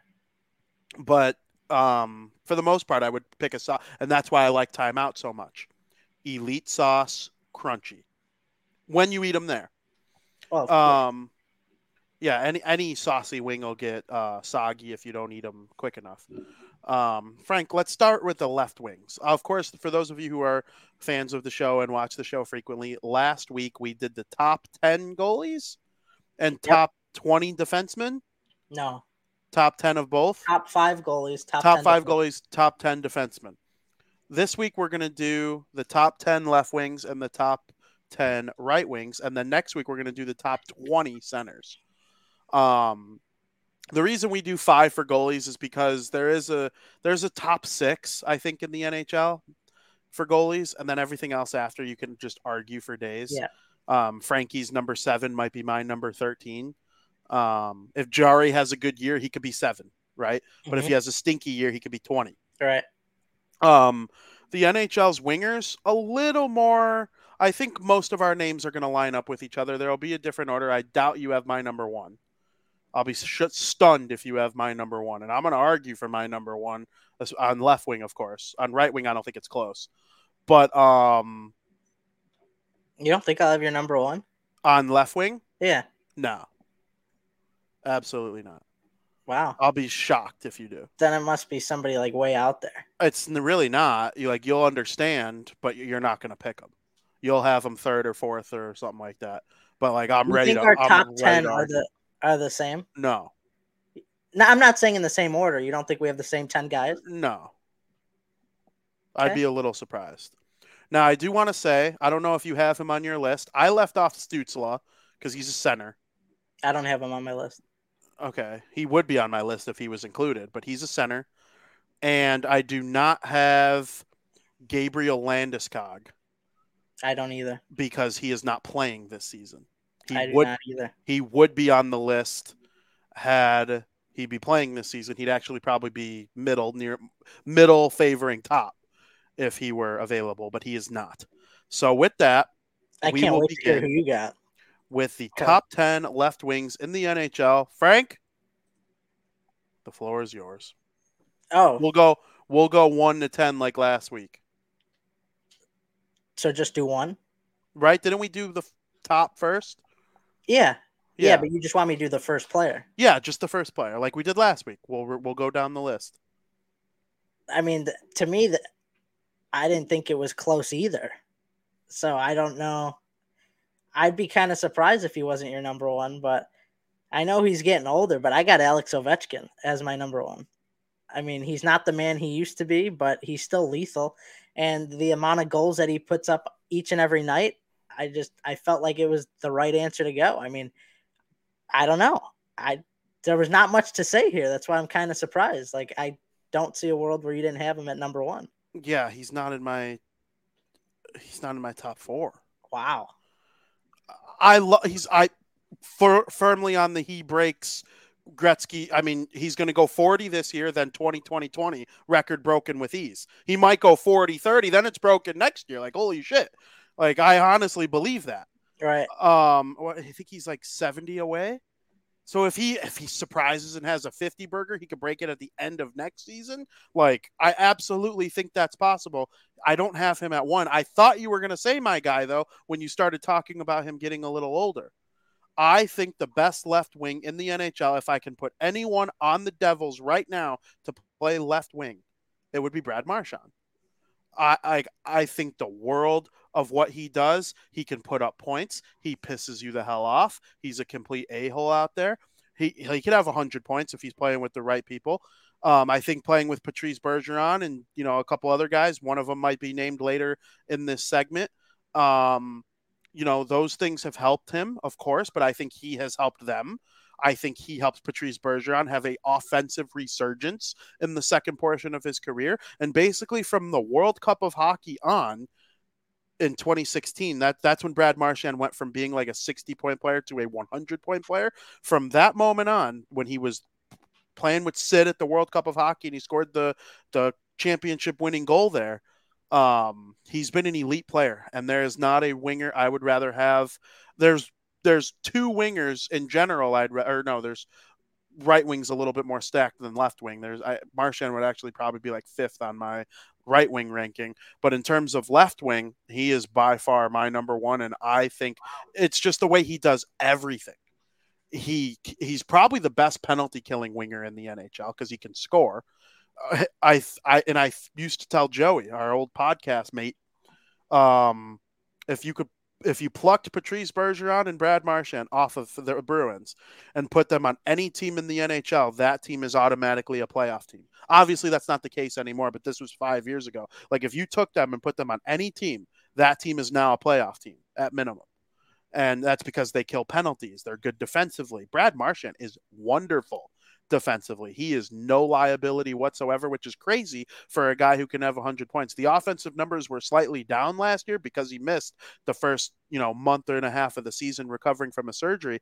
Still basically a point per game player his entire, you know, prime. And I can't say as of right now, I'm not positive he'll be number one next year because it's going to be interesting to see um, how the Bruins are this year and how he does without Bergie for the first time in a long time. Um, but as of right now, going into the season, I'm rolling with Brad Marchand as the best left winger in the NHL. I don't hate it, I didn't think you'd hate it. but it's interesting. Um, all right, number two. You don't have any. Res- oh, you'll you'll get to your response on Marchand when if he comes up on your list. Um, my number two, this man, he plays for a team I'm fond of. They would also be in the hat of teams I cheer for full time if the Devils ceased to exist. He's probably the most talented forward in their franchise's history. I'm going with a man. He's one of the two men who have had a nickname of the Thrill. I'm going with Kirill the Thrill Kaprizov as the second best left wing in the NHL. He might be one if uh, if Marchand didn't like do everything offensively. He's one. He like Marchand gets under people's skin and kills penalties. Kaprizov is just the definition of a super duper star. 40 goals, 60 assists in his sleep. Last year had a slow start, finished off strong as possible, was great in the playoffs, leads the Wild in scoring no matter what, always. Um, I think the world of Kirill the Thrill, and he is my number two left wing in the NHL. Our lists are pretty different. Um, number two for me, I got Jason Robertson. You know, he's only been in the league three years, but he's had back to back 40 goal seasons. Got 109 points last year. He's getting to his potential, and that's three years into his NHL career, and he's already putting up those numbers. He is on a threatening team. I only think he's going to get better, and that's why I have him at number two. Very good. My number three is Kirill Kaprizov. Much like Jason Robertson, three seasons in the NHL, more than a point per game player, I believe. So, I mean, he's always going to be a threat to score 40 goals, much like Robertson. However, I just think um, Dallas, in my opinion, is a little bit of a better team. I think that um, his potential won't be reached as quickly as Robertson has, even though he's been great. He's already had 100 point season, but that's why I had Robertson above him, and I have Kirill Kaprizov at three. I thought about putting Robertson one. And then I talked myself into Marchand and Kaprizov being a tick above. I could see Robertson. If Robertson, he fell off in the playoffs a little bit. I mm-hmm. think he was hurt. Um, but he got better in the conference finals. Um, but in the first two rounds, I mean, especially the first round, he was against the Wild. He was borderline invisible, uh, except for the one game. Um, but I have him at three. I like. I think the world of him. He could be one next year. Mm-hmm. And the fact that the Dallas Stars got him in the second round, I mean, like they rebuilt their team on the fly in that one little draft there. And Robertson is truly one of the best uh, players in the NHL. I see he'll break 100 points again, lead the lead a Stanley Cup contender, a Stanley Cup favorite. Um, in scoring, I think the world of Jason Robertson, and it's probably one of the more stunning rises to stardom mm-hmm. I've seen in the NHL. I mean, Dallas Star, like diehards knew who he was as a prospect. I certainly did. I, I wanted the Devils to take him um, in the second round that year. Shit, going back, you know, he'd be top five. I think. Like he might. Makar would go one, and then you could argue between him, Hischier, and Pettersson for the second overall pick. Oh, and Heiskanen in the Dallas Star. The Dallas Stars got two of the or three of the six best players from in that entire draft in the yeah. first two rounds with Oettinger and Robertson. So Absolutely. shout out to Robertson. He's incredible. Um, I have the number four um, winger in the NHL. I put Brady Tkachuk. Brady Tkachuk is one of two players last year to have 80 plus points and 100 or more penalty minutes. The other one is someone he knows fondly that we will get to, I'm certain, on the right wing portion of our list. But um, I think the world of him. He's kind of like a Diet Marchand. If he was number one one day, I wouldn't be surprised at all. He's annoying. He's a dickhead. Um, you know, he goes out there and he fights. He goes out there and he's rude to the opponents. He doesn't give a crap. Um, and he scores a crap ton of points. If you if you get flustered by him, just like Marchand, he's going to burn you, and he could kill penalties. He could basically do it all. As of right now, he is Diet Cola Marchand. Um, if he ever finds a way to become regular soda Marchand, which I think is very possible, the Ottawa Senators could be a Stanley Cup contender and they will have one of the premier left wings in the NHL. It's funny, left wing, it is a little bit weaker than right wing right now. It was so much stronger than right wing mm-hmm. freaking, you know, 10 years ago. Um, uh, when Zach Parise and you know guys like that were leading the way in left wing. It was so much deeper than it is right now. But I, I all the, all ten of these guys that we're each of us are going to name between us two, we'll probably have around twelve or thirteen players named, and all of them deserve to be here. All of them are great, and I feel the same way about Brady Tkachuk at number four for me. My number four is a name you already said. I got Brad Marchand, one of the most consistent players in the NHL. If this was three years ago, he'd probably be top three. But for me, I mean, it, he produces, but not as much as some of the other talent that have come into the league since then, which is why he had to be bumped to four. Um, the past 10 seasons, he's scored at least 20 goals, which is incredible because, you know, you never know if you're going to get injured and whatnot, and that hinders your goals. But he's managed to score at least 20 goals in the past 10 years. And five of those years, he had 30 goals. Like I said, he's one of the most consistent players in the NHL and one of the main reasons as to why the Bruins continue to stay competitive. That was your number five, correct? No, my four. That was your four. Okay, go on with your number five. My number five, I'm gonna go with Artemi Panarin. He's a consistent 90 point plus player. If you can, get, if you have 90 points all the time, love to have that on your team. He's a guy who also makes other players around him better. Hence why he gets so many assists. Struggles a bit when it comes to scoring goals, but you know, assists are theoretically goals. They're just not your goals. So he makes guys around you better. Consistent 90 point player, like I said. I love the way he plays, and uh, yeah, I got him at five.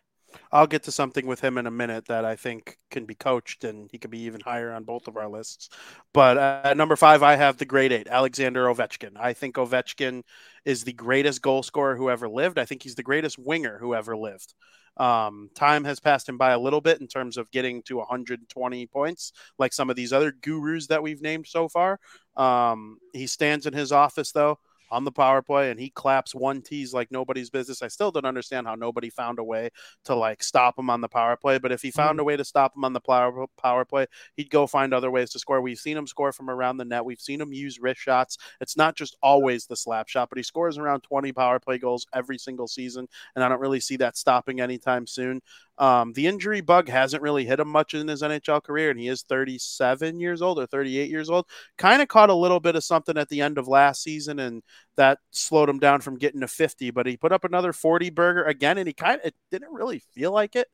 No, like it, it kind of felt like a down year for Ovechkin, and he still put up 40 something goals. It's like this guy's a machine, and if somebody on the Capitals can just you know figure it out assist wise, like if Kuznetsov can get back to being the old Kuznetsov, or if they could trade for a playmaker, or if Car- if John Carlson could stay healthy this season, I could see Ovechkin getting right back up there to 50. Um, the reason he'll probably remain five, even if he scored 50 this year, he'd probably still be around five on my list next year because he's not necessarily making players around him better anymore. He helps you win games because he scores goals, and that's the most important thing in hockey. Right. But um, I, I'm not necessarily certain he's the kind of guy who makes others around you better. What keeps him so high on the list is the fact that he is a threat to score every minute of every day, and I cannot wait. When Ovechkin is sitting on 894 and the next one does it, um, don't try to make plans with me. I don't want to. The answer is no. I'm watching the Washington Capitals or whatever team he's on at that point in time. It probably will be the Capitals. He signed a he basically signed a break Gretzky's record contract. Right. It was a four year deal. He burned one of it. He's about 60 goals, 70 goals away, however many it is. Um, need a couple hat tricks this year, Ovi, though. Let's go. Um, my number six, we have most of the same list so far, just in a little bit different order. I have the bread man, Artemi Panarin, chopped off the salad. Don't know if you saw that picture going viral of him. He chopped off the salad. He is basically bald right now, and he has a sick um, little balding thing going on here. He's got the peninsula coming out. Like Artemi, I don't know why you cut your hair, dude. Um, if you're gonna cut it, you just got to go straight bald because now you have literally Florida hanging out right here. Um, but uh, you know he's an incredible playmaker. And my issue with him, shoot the damn puck, Artemi. He holds on to it like yeah. I, I, watch him a it's lot. He's a, he's a freaking Ranger, and he was a Hawk before that, and he was a he was either a Black Hawk, which is a top five most watched team of mine, or a Devils division rival his entire career. So. I've seen him play a lot. Shoot the damn puck sometimes, Artemi. You get a crap ton of assists. I would take off. I would take off 10 Artemi Panarin assists for him to have eight more goals. You know, like like mm-hmm. score he he's got such a great shot. I don't know if it was the early years of playing with Kane and just this natural um deferring mentality, but he he makes great passes and he's got 90 plus points basically every single season. Um, he he works great with Zibanejad on the power play.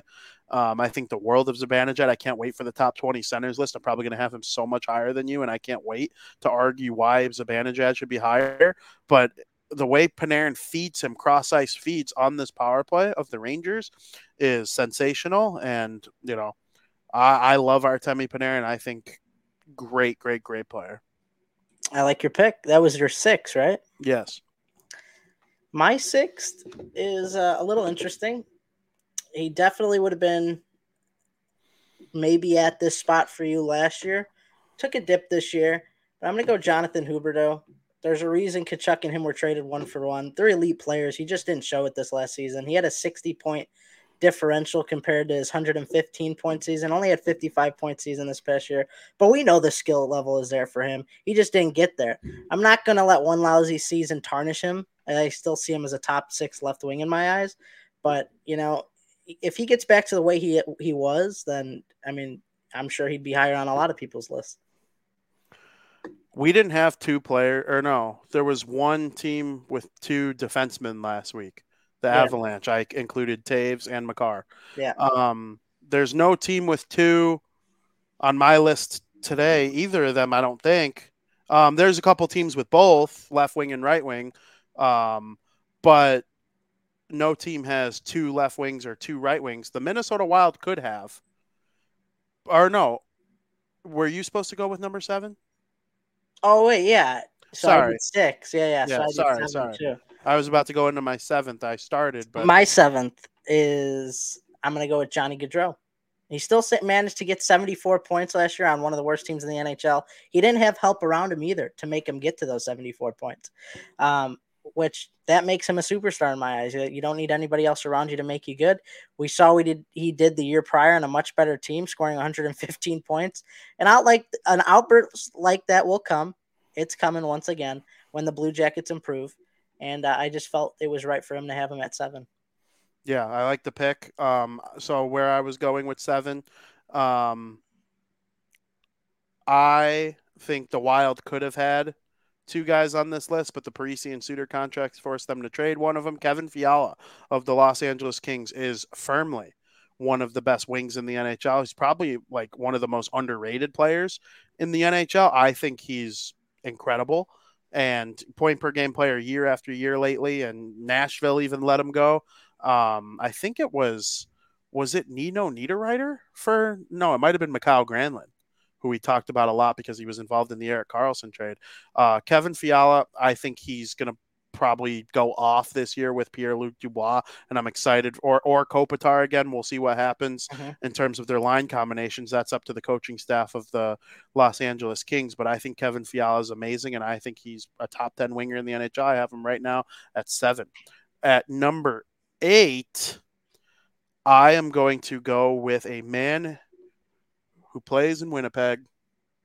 I'm not sure he's going to spend his whole career playing in Winnipeg, but I think if he were to get back to having like a true top flight center again, um, which he had a good year last year. He's always basically had good years, and he's one of the more underrated players in the league as well. I'm going with Kyle Connor.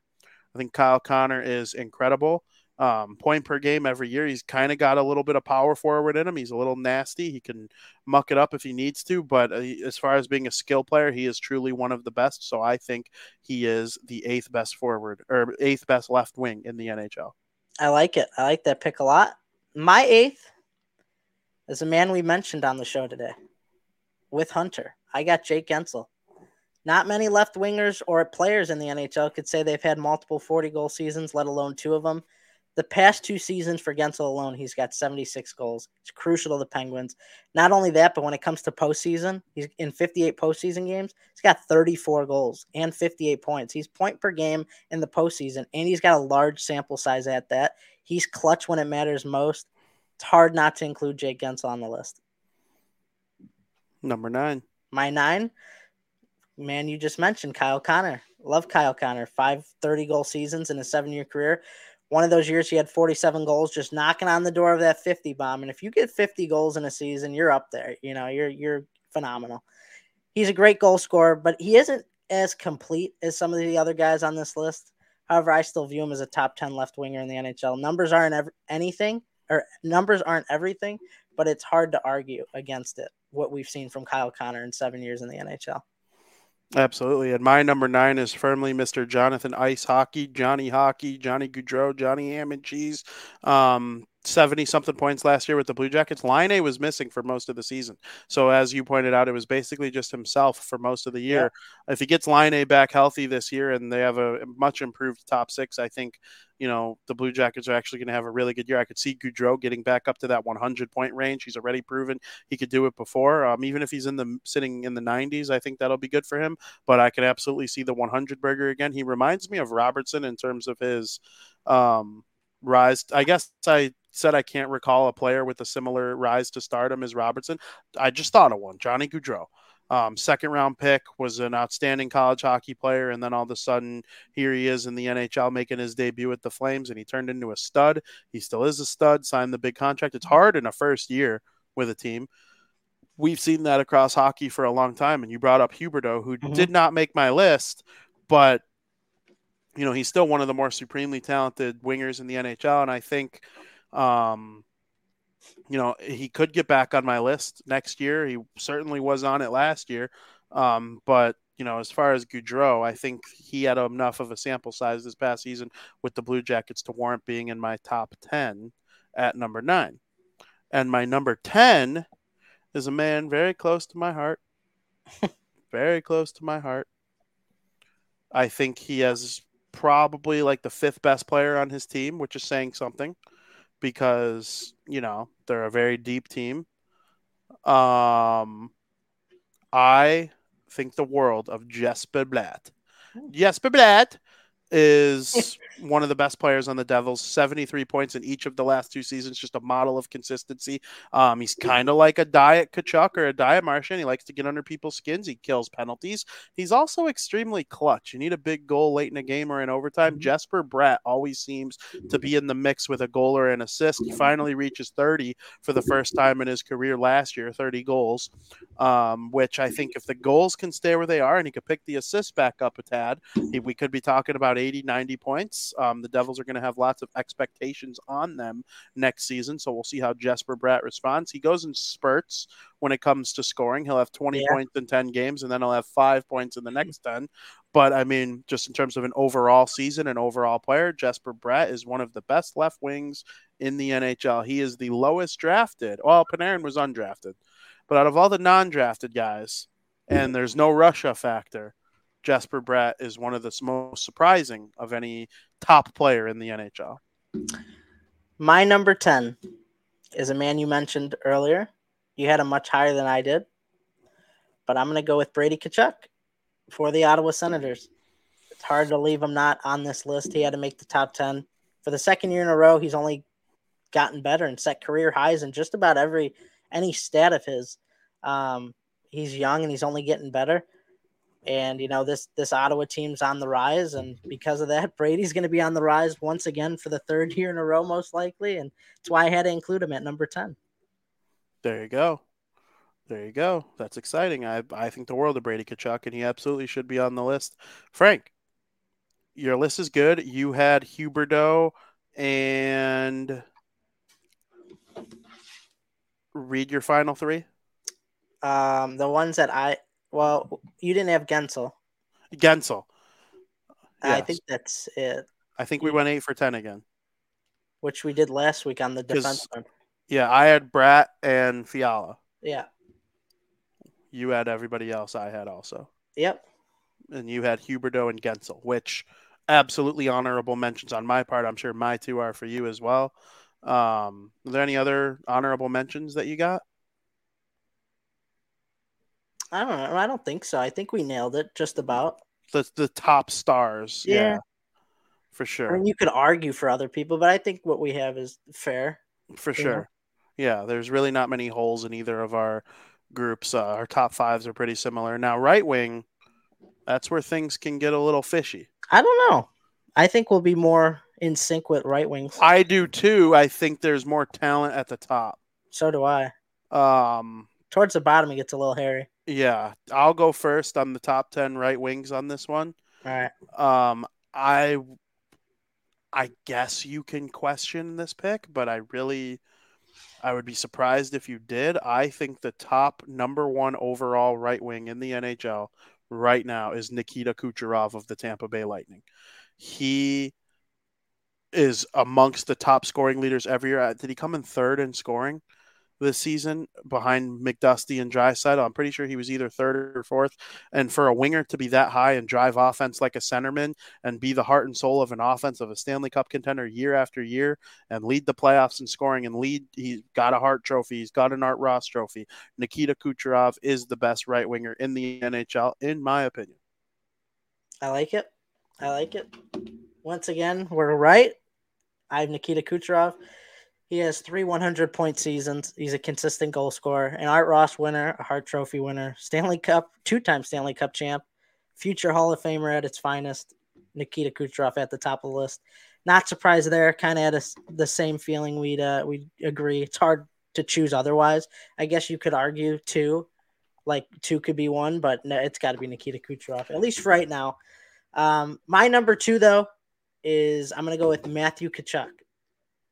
Tkachuk proved he is one of the best wingers in the NHL just based off his performance of last year alone. However, if that wasn't enough, basically had the same year the year prior, almost mirror images of uh, the year previous and last year.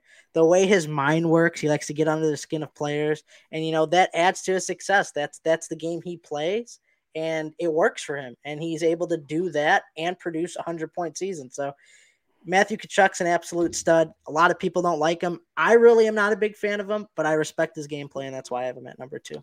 I think the world of Matthew Tkachuk, and it would be stunning if he wasn't number two on either of our lists. You can argue number one. He came in third for the Hart Trophy. Um, That's why I said he could argue for number one, but yeah, yeah I think the playoffs kind of have us on a little bit of a bias because we could easily put the guy I have third as number two. He did he finished second for Hart Trophy, and he had significantly more goals. But I think the way he elevated his game towards the end of the season and his point total to end the season has him at number two. Um, I think I think he's just incredible. And I do think there's merit to the fact that he gets under people's skin. He's annoying. You hate him. Um, I I can't hate him. I refuse to hate him. I like players like that. Um, I I used to tweet even even when they weren't quite the superstars that they are now. I tweeted, I wish I could go to the grocery store and buy a Tkachuk for the Devils go to a hockey player store, I would buy a Tkachuk for the Devils. I wouldn't buy a McDavid. I would buy a Tkachuk because mm-hmm. they they don't they don't need a McDavid. I mean, every team needs McDavid necessarily, but um, you know what I mean. Like that oh, type yeah. of player would help push them over the edge. I think a tad bit more because the points are there, the grittiness is there, the a holeness is there. Power play, penalty kill, five on five. Um, coach's dream, down a goal late, up a goal late. Matthew Tkachuk is out there. Um, you know, I think the world of this guy. Great playoff performer, gamer in the playoffs. Oh, we're talking overtime winners.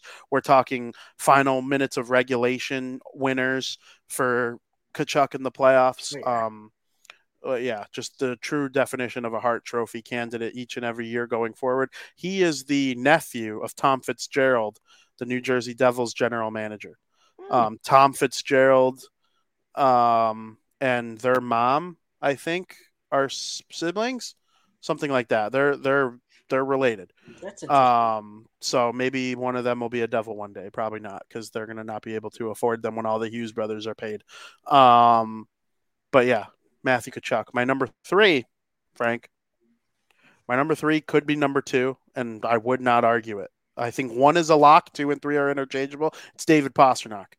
David Pastrnak of the Boston Bruins, the man known as Pasta, Spaghetti Man, whatever you want to call him. He's sick. 60 goals last season.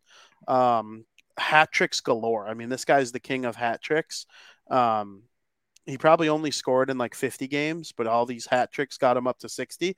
And he is truly one of the reasons the Bruins were the team they were last year. And he's also the reason I'm not necessarily certain that losing Bergeron and Krejci makes them just as everyone has them not making the playoffs. I think that's crazy just to think they're going to drop 50 points from losing one centerman.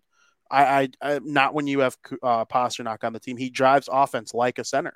He made Bergeron better. Bergeron made him better, no doubt. But Pastrnak is just unreal, and I think the world of him. He offensively just a stud, absolute menace in the offensive zone. He kind of reminds me of Pavel Datsyuk with more goal scoring, just because his hands are so sweet and he can roof it from the backhand or the forehand, things that most people can't do. Um, I David Pastrnak, third best winger in the NHL, could be third, could be second, uh, maybe even first, depending on your love for Kucherov. I couldn't not put Kucherov one, but Pastrnak is right there. My third is probably the best goal scorer on this list, and I agree. It's David Pastrnak.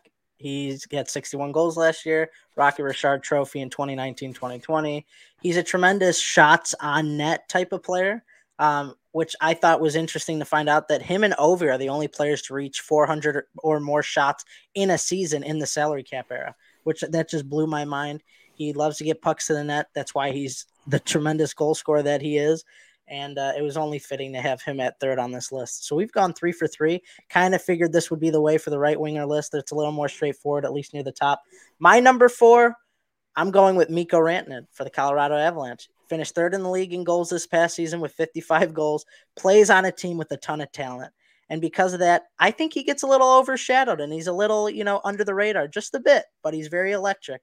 The past six seasons, he's posted elite numbers. He's a key factor as to why the Avalanche continue to be Stanley Cup champions and won the Stanley Cup. Mikko Rantanen's a stud, and there's a reason he scored 55 goals last year. Yes, Mikko Rantanen, the quietest 50 goal scorer of all time, is also number four on my list. Um, um the Nate Dowg, Landeskog, Makar, they all benefit from having Rantanen. He benefits from having all them too. You know, we, that that's how hockey works, though elite players getting together and showing why they're elite together. And Mikko Rantanen, I think he was the seventh overall pick. He went, uh, I'm pretty sure, eighth.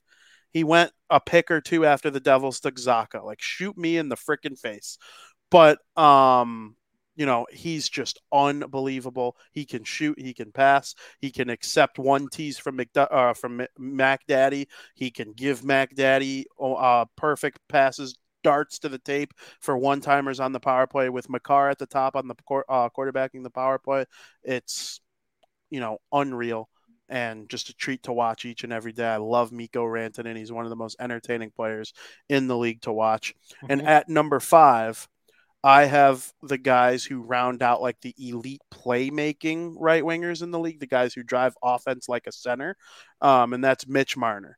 Mitch Marner of the Toronto Maple Leafs, 99 points, I think. We'll call him a 100 point guy. Um, just an unreal stud. He he passes more than he shoots. He can go on a 20 game point streak and have four goals in that span.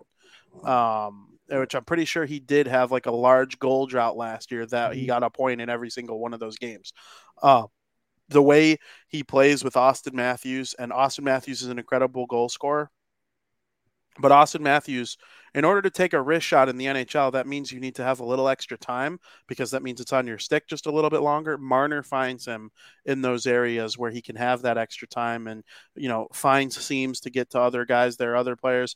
Um, there actually, I said there wasn't a team with two players on the list. There is one. Um, this team is one of them. But, um, I mean, Mitch Marner is just a superstar and it's kind of crazy that he's number five. It goes to show deep the right wings are in the NHL. Absolutely. And VP, we're five for five. Mitch Marner's my number five. He's more of an assist guy than the rest of the players on this list above him. Um, the, the other guys, one through four, are a little bit of a mix of both.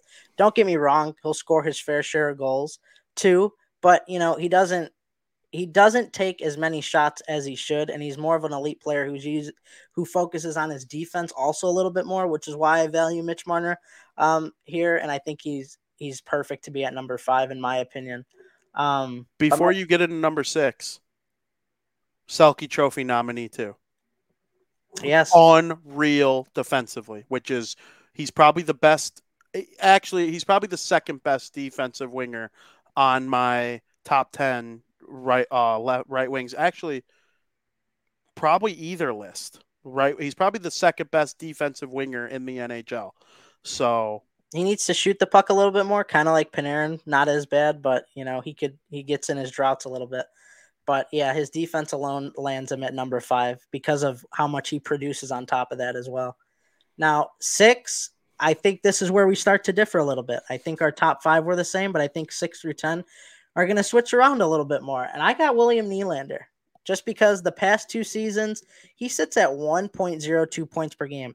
What that means is for two years in a row, statistically, the Maple Leafs are guaranteed one goal a game. Does that happen? No, they they've been shut out, but statistically, not last year.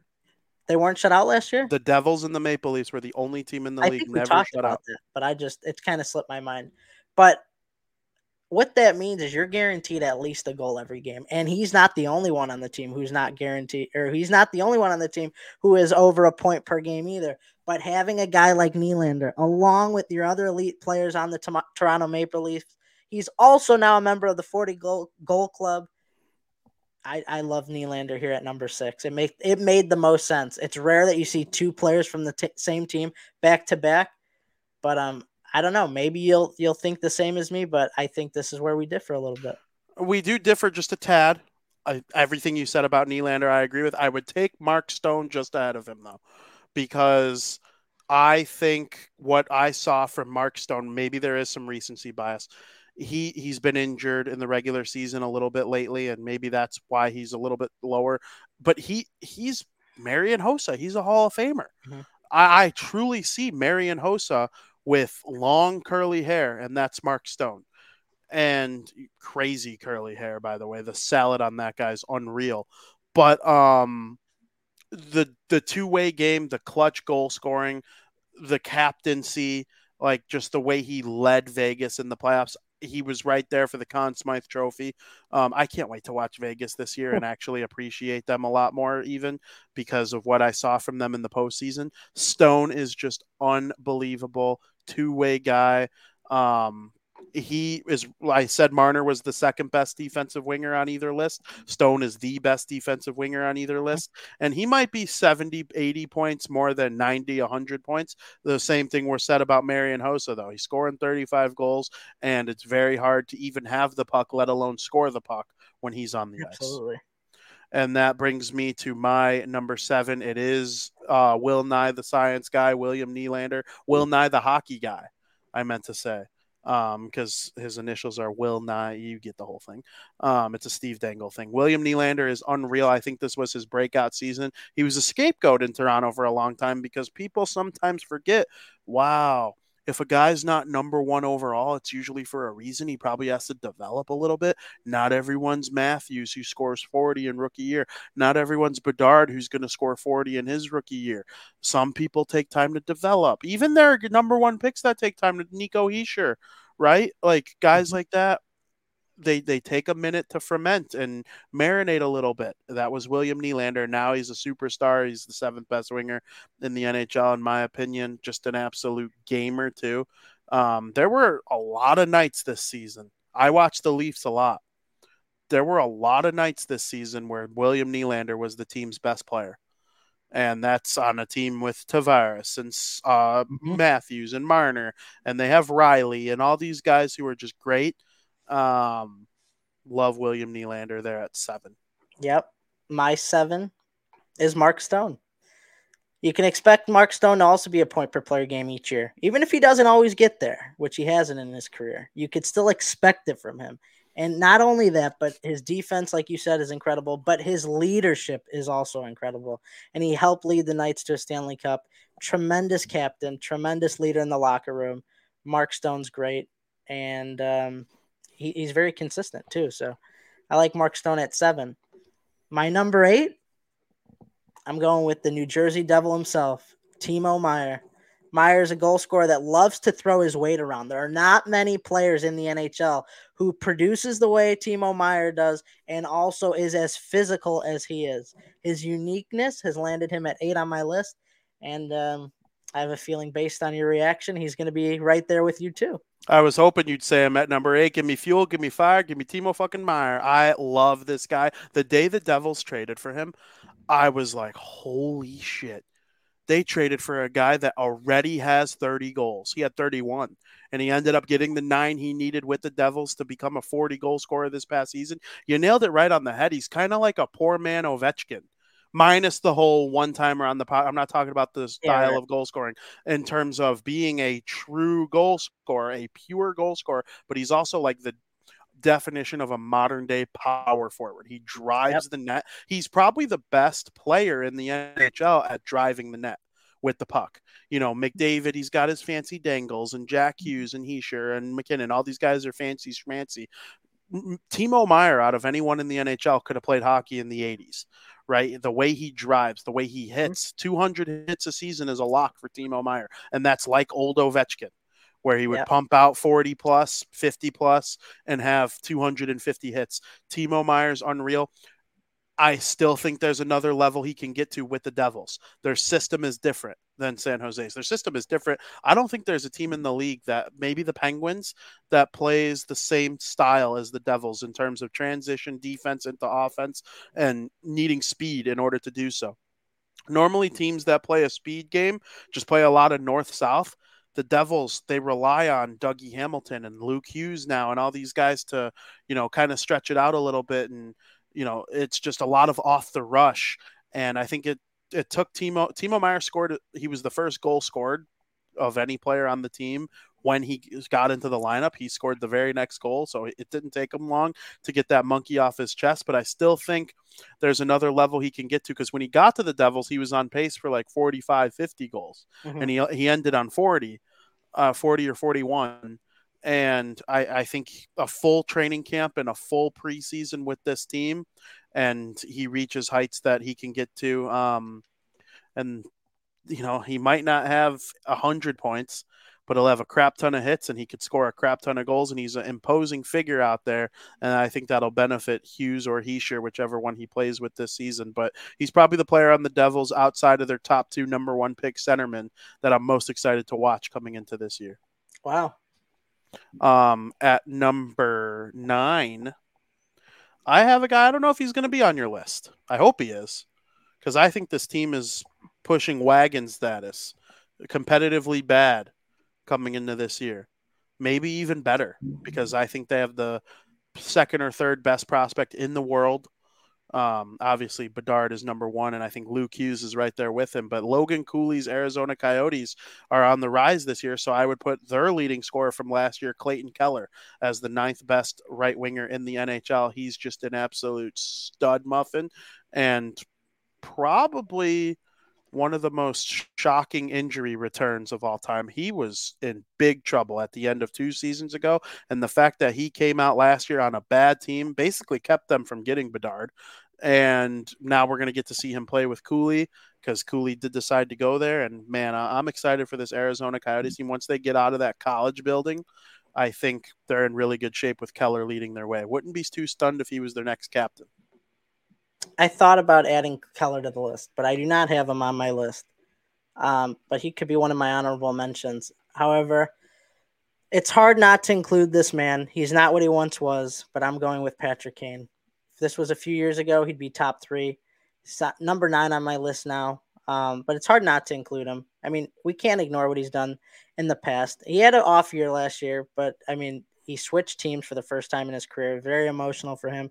But before that, I mean, he, he was still the year prior, he was still great, more than point per game. The Rangers wanted him for a reason. It didn't work out with the New York Rangers, but you know, the potential is still there. His hands alone make him a huge threat. He's got some of the silkiest, smooth hands in the league. Um, and I got Patrick Kane at nine. I don't think he's going to round out your list and make 10, but it's all right. I, I had to give him the respect there. I felt it was necessary. And number 10, another ex Blackhawk. I got Alex DeBrincat. Still very young, still developing. There's a lot that could come out that could come out of DeBrincat on the Red Wings. We have seen what he could do when talent surrounds him. The Red Wings have a bunch of talent, but they're a lot younger, which could help him in the long run. I see uh, I see Detroit being a, a little resurgence for Alex DeBrincat and, and really unlocking that full potential that we have yet to see or haven't seen in a while. For sure, I like the DeBrincat pick. Kane probably wouldn't even be in my top twenty. Wow, like uh, all time, three or four. But I mean, I did not like what I saw from Patrick Kane last year, offensively or defensively. He was basically he was basically a forward version of Erik Gustafsson last year. If he's not on the power play, he shouldn't be on the ice. Um, but at number ten, I have Travis Konecny of the Philadelphia Flyers. I think he is unreal. And I, I, I, hope I didn't sound like too much of a dick on the Kane thing. I just oh no, I I, I hey, that's what you I, believe. If if he if he was on my favorite team for 20 years, I might put him there as respect to. Like, I, I get it. I firmly get it. Um, I just I worry about the injury and what yeah. uh, you know. This is this is for going forward. So for that reason, instead of including a guy like that, I included Konecny. Um, I think Konecny is just an unreal player, and he's on a bad team. I'm not sure. I don't know if he sees the rebuild through with the Flyers. I'm actually going to guess no, because I don't know if he necessarily fits the the what's it called timeline, um, the Matvey Michkov timeline. Mm-hmm. But um, he's a good player, and I think if he gets on himself on a really good team with some really good centers, he's kind of like a power forward, like mean type, like a Tkachuk type. Not quite as skilled, not quite as nasty, but he's up there. And you know, high regards for Travis Konecny. Fair. I like the list. We were there. Basically, we were even the whole way until we got to six. But the the the top five are pretty much. I feel like we got the right top five. I think we got the right top five too, and we have eight again out of ten. Yeah, that seems to be a trend. Because up, because six and seven and eight, we just switched the order. So maybe that means for the centers, we'll have sixteen out of twenty. I'm excited to hear how you order two and three for centers, and four, two, three, and four for centers. Um, a couple other honorable mentions. Adrian Kempe came close yeah. to being on my list. Alex Tuch came close to being on my list. I could see the work being put in there in Buffalo, and he's their best winger. So we'll see how that goes next year. And then Cole Caufield on the Montreal Canadiens, sick since Marty St. Louis took back over with them. So we'll see what happens um, with those guys if any of them could crack the list next year. But next week's top 20 centers list where will you put Jack Hughes? Who are you putting second, third, fourth? Because I think there's a second, there's a clear second, third, and fourth. I just don't know what order. Right. Um, is Frankie dumb enough to put anybody other than McDavid number one? Spoiler alert. No. Never know. Um, will Connor Bedard crack either of our lists? Um, will any team besides the Oilers have two centers in the top 20? make sure you are ready for period number two of next week's show in order to find out. Can't wait. I'm gonna probably start working on it like soon, so I can really like make some cross outs and you know really really think about this stuff because I think it's important we nail the top 20 centers more than anything. Okay. Um, there will be players left off the top 20 list that would probably be like the sixth best winger on either side. Like what if Nico Hischier doesn't make the list? Chances are he doesn't for either of us. Uh, you're gonna have to go through and look for yourself. You never know. But would you take Hischier over Meier and Bratt? Yes, you would. They were both on our top wingers list. So you know the center is very deep in the NHL. Um, I'm excited to see where we go there. Frank, should be interesting. Yeah. Let's end the show with some bullshit in period number three. I've read a lot of video game content in the last handful of days. I mean, we got Pokemon out there, or as people over 50 would say, Pokemon. um, saw people trying to tell me that they were going to announce a new, Nintendo Switch at the Pokemon uh, Direct. I'm like, 0% chance I'd be stunned. Shout out me, correct? Um, NHL 24. This is a hockey show. Um, why did they put admits to on the ticket in their little picture thing? Does that mean two people are going on the cover? They're going to put Luke and Jack Hughes, or are they going to put Brady and Matthew Tkachuk? I don't know. There were two people on last year's cover, Zegras and um, uh, Sarah Nurse. Um, Frank, I want to hear about everything. Oh, Modern Warfare 3. I'm back in on Call of Duty because I've been listening to Avenged Sevenfold on repeat basically since I last saw you. Of course, Carry On and Not Ready to Die are part of that mix. Two Call of Duty legendary tracks on two legendary Call of Duty maps. Modern Warfare 3 is coming. I think I think I'm just going to relive 2009 by listening to Avenged Sevenfold and playing Call of Duty and watching hockey all November. Because that's oh. basically all I did those years from 09 to 13. I spent my Novembers playing Call of Duty, listening to Avenged Sevenfold, and rocking some hockey. we're doing that again this year, and I can't wait. And it is time to get to more conversation on that by the Frankie led Frankie's Video Game Corner. Yeah, you nailed it with Call of Duty Modern Warfare 3. This was a big announcement. The teaser was really cool. Um, the teaser trailer, I don't know if you watched it, but it starts off with Modern Warfare 2 green, and it's got dialogue from Captain Price and from one of the final scenes of the campaign in Call of Duty Modern Warfare 2. And then it transitions into what appears to be the Modern Warfare 3. Uh, wait, did I say green? I said green, right? Mm-hmm. Modern Warfare 2 green, and then it transitions to what appears to be the new Modern Warfare 3 red.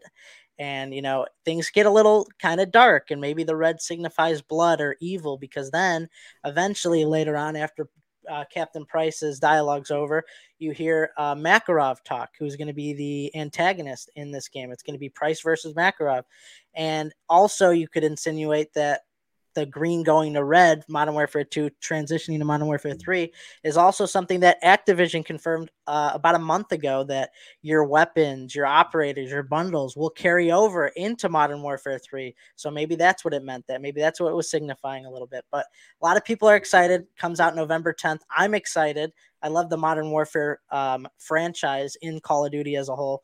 It, it, has been great. And, uh, you know, Price he's a fan favorite in the Call of Duty community. It's going to be a good game. I'm excited. Maybe I have to start playing the campaign a little bit more because I've shied away from that over the past few years. Same. But, but I think maybe I should, you know, really get back into it because it seems like the storyline is really, really good. I'm going to interrupt you on one thing. Go for it. Do I need to? I didn't buy Modern Warfare or Modern Warfare 2. Mm-hmm. Do I go back and play the campaigns so I can be ready for this? This this is like a direct sequel to the Modern Warfare 2 campaign because I forgot the quote he says in the teaser, but he makes a quote in the teaser trailer that was from the end of Modern Warfare Modern Warfare 2 about like cutting off the heads or burying somebody or whatever. And Makarov kind of mocks it and relays that message in it. So it's like it's almost kind of foreshadowing that Makarov hears the shit that Price is talking and he's ready to do battle and he will take no prisoners. Um, so yeah. Let's go. I'm I'm stoked. I, I have Modern Warfare 1 unopened and I can freaking bust it out. And I was gonna return it and get two just because I wanted to play multiplayer. Might just keep it now and freaking play the campaigns and screw multiplayer. I mean, yeah, the, I mean, if I remember correctly, the Modern Warfare campaign the first, not the Modern Warfare from a few years ago. Like old Modern Warfare, like Call of Duty 4. No, no, no, no. Oh, the, oh. The, the, one that came out in like 2019. Okay. Newer okay. Modern Warfare, but the one from a few years ago. Yeah. Not Modern Warfare 2. If I remember correctly, I I didn't get to play, but I heard the campaign was phenomenal. I'm going back. I feel like um, we have to because I have it. I'm turning on Not Ready to Die by Avenged Sevenfold on repeat and just freaking playing Call of Duty. Unreal. It just seems Can't like wait. there's there's like it's almost got the feel like two fighters in a big UFC fight going at it. And this is like the way in, right? Price had what he had to say, Makarov has what he has to say, and people are excited about it. I mean, Skokes even said, like, Makarov's back. People are stoked. It's going to be one hell of a battle. I can't wait to see how it ends, and I want to see how it begins. I got to go back and play it as well. But that's what I have on Call of Duty. Also, something else that just it makes no sense to me. I think it's the dumbest thing that's ever happened in regards to Rockstar Games. Have you seen the news? I saw something about the new Grand Theft Auto. Besides that, though, uh, did you hear anything about Red Dead? No. They're they announced that they're releasing Red Dead on PlayStation 4 and Nintendo Switch.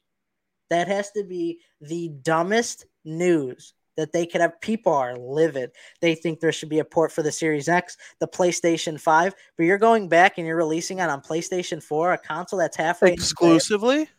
No, no, it'll still be on the Xbox One or whatever and backwards compatible, but you can't play it on like PS5. That's what I'm asking. No. They don't have it on PS5. No, they're only releasing it on PS4 and Nintendo I mean that's just Switch. dumb. It is dumb because I mean, let's be honest, the Nintendo Switch isn't as powerful as the Xbox or the PlayStation is. I mean, they still got fun games, but you're not going to get the same amount of That's what like Zelda's um campaign is like the max of yeah, Nintendo Switch. Right. And you're gonna release Red Dead and then just it's a slap in the face to even say you're releasing it on PlayStation 4, which is just dumb I mean, about you could play it on PlayStation 5 as backwards compatible. no, you can't play it at all on PlayStation. I don't think.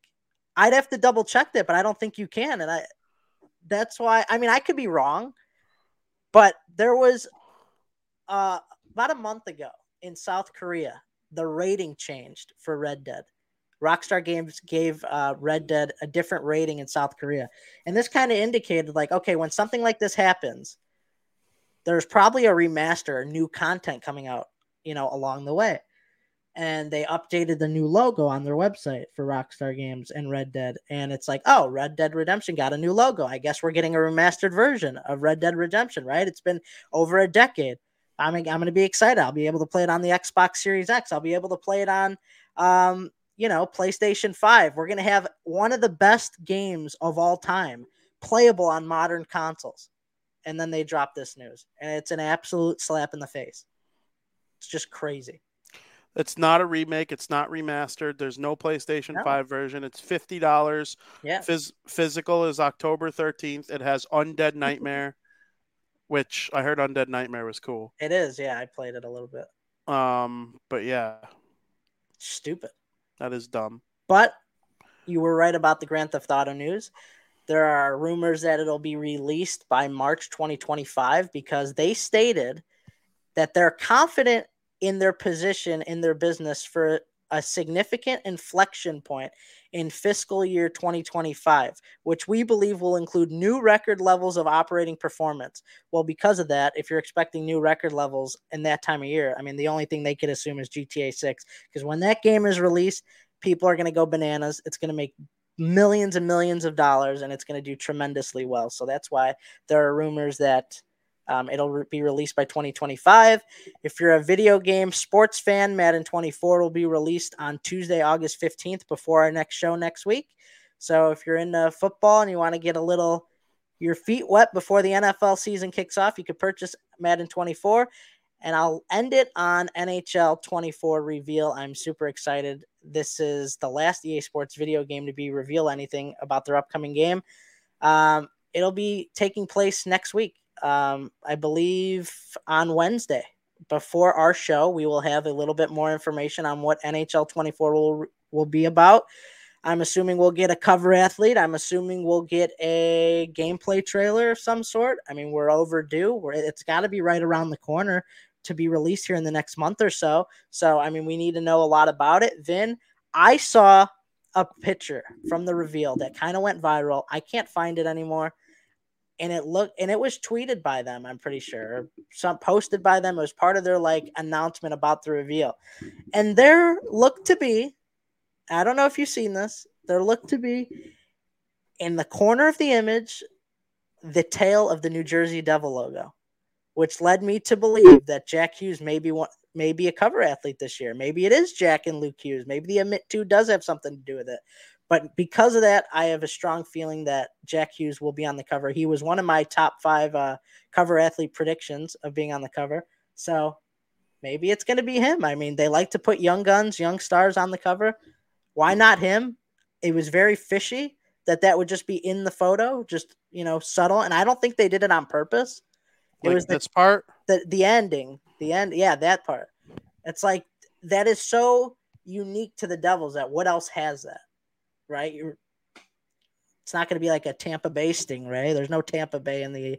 I mean, there's Tampa Bay Lightning, but there's like there's no Rays or anything. You know what I mean? So it's like, why would they include that? That the only thing with that tale related to hockey is the New Jersey Devils. So either it was just pure coincidence, or our cover athlete's going to come from the New Jersey Devils. Um, it. I mean, he fits. He fits the profile, right? He does. I mean, look at last year. Who was on the cover last year? Freaking um, Sarah Nurse, and I'm drawing on his blank. Why can't I think of him? Like, um, Oh Trevor. Zegras.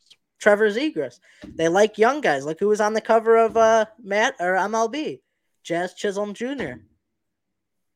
I mean, they like the young guys. They like the young studs. He fits the mold, and if there's a year he's going to be on it, it's going to be now. Did you get a lot of views on your "Who would make the perfect cover athlete" article? A decent amount. Those usually do pretty good. It's near the top of Google when you type in NHL Oh, really? cover athlete. Yeah, it's like there's a Reddit thing, um, videogamer.com, and then you, really? like above Twitter even. Wow. Yeah, pretty dope. Um, Yeah, people like that stuff. Yeah, they do. Um, I'm excited if it was Jack. I mean, it, I'm going to buy it no matter what. But if Jack Hughes was on the cover, I would probably get it like enlarged and frame it. Um, and it would be the second Devil ever to be on in my lifetime. Yeah. Or in my hockey watching time, at least. Um, Frank, let's touch on BB25 really quick. We are well underway in Big Brother. What are your thoughts so far? Yeah, you know, I I like the the multiverse twist. It was we talked about it last week, possibly being that. Well, spoiler alert, it is. Uh, Riley's the new HOH. It's really no one I dislike right now. Um, I mean, it's early. I've only seen two episodes. There's really no one I overly like either. I mean, kind of like Red. Red is cool. He's funny. I like Red. Um, I thought it was funny that Izzy called out Jared and that Cirie was his mom, like right away. That okay, was and that that's what I was gonna say. I will either love her or hate her. Talking about Izzy, yeah. depending on how she handles that information. Well, if If- they find out they're related, it's it's over. They're going to become massive targets. Yes, Is that what you're going to say? yes, and if Izzy spoils that for them when really he didn't do anything wrong, No. like I will hate her. I will hate her. I will like her if she keeps it to herself and works with them. And it was uh they did mention that they did know that they were going to be in the house together. Remember we were kind of talking about like if they knew. Maybe that's why he didn't have that shocked look on his face. Even though I disagree, I wouldn't be overly shocked if I didn't know somebody was coming in. Yeah, That just blows your cover. I mean, I you can't be like the way Tony was doing it was like, yeah, I mean, that's a little like, overreacting. I mean, mom. but and something else that I don't know if you knew about. Um, Felicia's been having problems with her microphone. She's dropped it in the toilet four times, to the point where they had to put it in plastic baggies. Production. She's breaking mics. They're like, it costs a lot of money. And then not only that, when she's not dropping in the toilet, she fell in the pool and ruined another mic. So they had to put saran wrap over it now. That's hilarious. She needs to figure it out. So, And we know that Luke Valentine yep. has been booted off of Big Brother for Spoiler using a alert, racial slur on the live feeds. So what an idiot he is. Who keeps that in their vocabulary? And You spend all the time getting on Big Brother. yeah, like just dumb. You're an idiot, dude. I don't even feel a little bad. How about don't say that word, dude? Like fucking grow up. Um, but yeah, see you later, Luke Valentine. Smell you later. Nobody cares about you. You stink. Um, I hope you are the most disgraced Big Brother player of all time. He does kind of look like Kyle too, so maybe the twin, maybe the twin twist is actually real. Um, That's Kyle, but in the multiverse. exactly, just a different racist white guy. Screw both of them. Um, but yeah, Frank, MLB, your M's are on fire. We talked about that. Um, the Sox are the biggest jabroni show in Major League Baseball right now with all the bullshit they're dealing with. And you can hear an extensive conversation about all of that tomorrow on Crosstown Crosstalk at 2 p.m. We're actually, it's going to be a heavy Cubs episode too. We have a good friend of mine coming on the show to talk about Cubs, and I'm excited to do it. So, should be a lot of fun. Frank, you got any baseball stuff to add to that conversation, real quick? Cubs are on fire. They finally stuck fire. into a playoff spot for the moment. They're only a game and a half out of the division lead. They've been playing great baseball. They took a series away from the best team in the MLB right now, the Braves. Um, I do think Mariners get in as well. Um, I know we talked about it a little bit. Who doesn't get in if they get in? I think Tampa or Toronto missed. I mean, the Astros last night they're down six to three and they hit a grand slam in the ninth to take the lead and ultimately at the end win the game. So it just seems like the Mariners have problems when it comes to the Astros, even when they're not playing them. So I'm just hopeful that Tampa or Toronto misses instead. I think they can. I mean, we got a long way to go, and they're hot right now. So we'll see what happens. Tampa Bay started 13 and 0, so if they missed the playoffs, it would probably be the biggest choke job in MLB history. Um, the only team that makes logical sense is the Blue Jays, but they've been on fire lately too. Yeah, it's, it's. So I uh, there are four there are four teams for three spots. it's so and. I hope the M's are one of them. You know, I was with you on the M's last year. I don't have an M's hat though. Gotta They're- get I think they're the only American League team I don't have. I now I would have have to go through. I'm gonna get an M's hat. If Frank, if they're in a playoff spot on September 1st, I'll buy an M's hat and wear it throughout September. Do I it. swear to God, I will do that. If they're Do in it. a playoff spot on September 1st, I will get um uh, M's dad hat. Okay. Um, make sure you tune in tomorrow, Crosstown Crosstalk, and it is now time for America's favorite podcast segment of the week, Breaking Bets.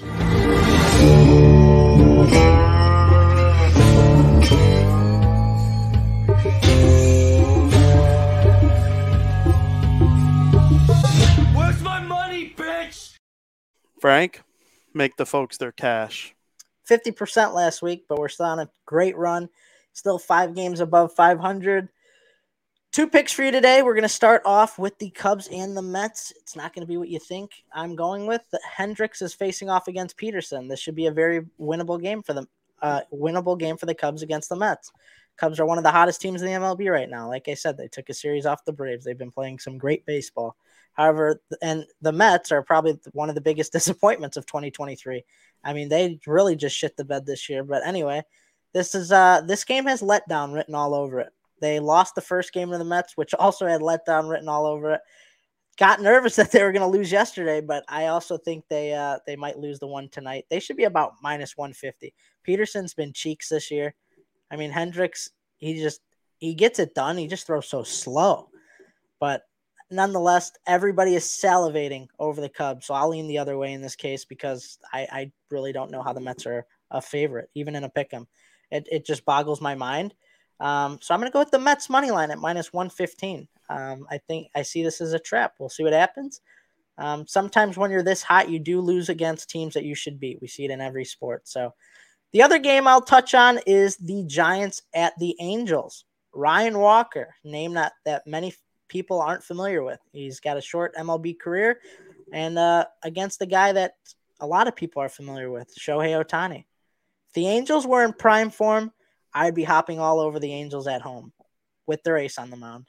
The Angels ended their seven game losing streak yesterday. They've just been playing terrible baseball. And the only reason they are favored in today's game is because Ohtani is on the mound. Ryan Walker in his short career, he's pitched pretty good, small sample size, 28 games or whatever. But I would love to take the better overall team in this spot with Walker on the mound. I think there's a little bit of value there. Giants plus 114. Like I said, if o- the only reason the Angels are favored is because Ohtani's pitching. But, you know, I, I think that, you know, Walker could be right there head to head with him down the line, give up a run, maybe two, maybe none, who knows? But I think he could keep up pace. When they go to the bullpen, I think the Giants are going to open this up, and that's where the real value comes in, and the Giants take this game. So Giants money line plus 114. Absolutely. Very good picks. Very, very, very good picks. Um, I'm rooting for you. Um, Skylar says a little late, but both Modern Warfare campaigns are very fun. We are going to be checking Oh, them yeah. out, I think, as a podcast. Yeah, I'm all in. I'm all in. It's not hard to make me all in on things, but I'm all in. Good. Um, I just am seeing. Speaking of breaking bets, we can end this segment with a little different betting talk. I just saw the DraftKings Sportsbooks early Stanley Cup odds. Would you like to hear them? Of course. The 10th best odds in the NHL, it's a two way tie for ninth, technically, are the Boston Bruins and the Florida Panthers. Not surprised they dipped that low. Me either. At number eight, the Dallas Stars, plus 1400. I like that. It's not bad. At number seven, the New York Rangers. At number six, uh, the New York Rangers were plus 1300. At number six, the Vegas Golden Knights at plus 1200. Tied for fourth, so fourth and fifth at plus 1000 are the Edmonton Oilers and Colorado Avalanche. At number three and number two at plus 900 are the Toronto Maple Leafs and the New Jersey Devils. Wow. And at number one, at plus 800, are, got to guess?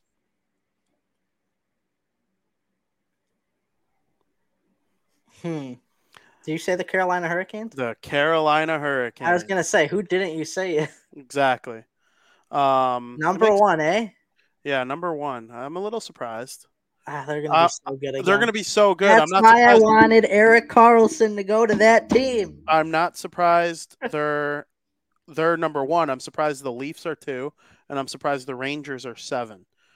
But you know, the Yankees are about to come in last place. They'll they'll make no changes this offseason, and then they'll come in with the fifth best odds to win the World Series next year.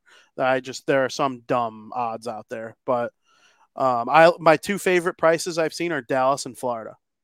Yeah, Those are that's really Good prices right there. I like Vegas at plus twelve hundred to repeat I'm too. surprised Vegas isn't a little higher because it's always chalk to give the reigning champs the you know benefit of the doubt. They're still over the cap, and there's more moves to be made before the opening night. So, do they trade Wild Bill? Do they trade Marcia? So they already got rid of Reilly Smith. Um, I don't know what's going to happen, but Vegas still there's still more moves to be made. The NHL hot stove will kick back into gear on September 1st when August is over. Um, it it's going to get crazy again. I do think there will be a a race to the start of the season because of some teams being over the cap. Um, other teams will benefit, so we'll see what happens. Um, Frank, that was an amazing show. Thank you again to Hunter Hodies, Yep. who it seems like it was four hours ago that he was on, but he was on It just does right. ago or hour and a half ago. And it was an hour and a half ago. I guess that is kind of crazy um, that he left. Um, but it was great time talking Erik Karlsson trade the Pittsburgh Penguins. Um, our top 10 left wings and top 10 right wings, eight out of 10 agreements on those and the defense. Yep. Five for five on goaltender. So me and you, we do think alike in a lot of ways when it comes to our evaluation of hockey, and I appreciate that. Um, top 20 centers next week, though. There's no way we go 20 for 20. I think it's impossible. No, it's impossible, but I think I'm very, very excited.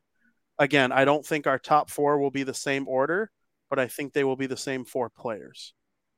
Yeah, probably.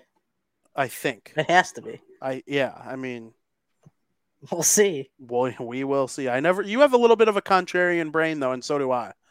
So every now and then, like to go against the curve a little bit, and I do too. I'm not poo pooing you, hmm but you know, I actually love going against the curve. I wish I was able to do it more often. Just sometimes things are so chalk, like Kucherov, right? Oh, yeah.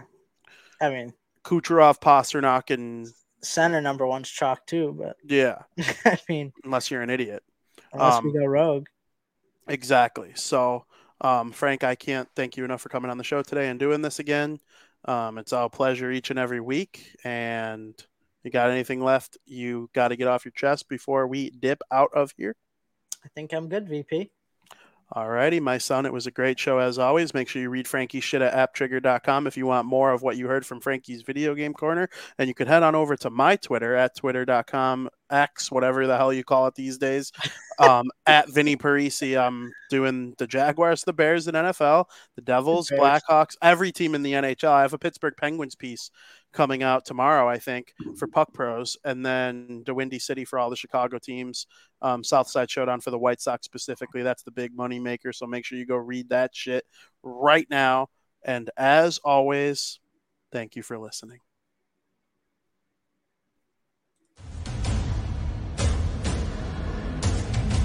Thank you.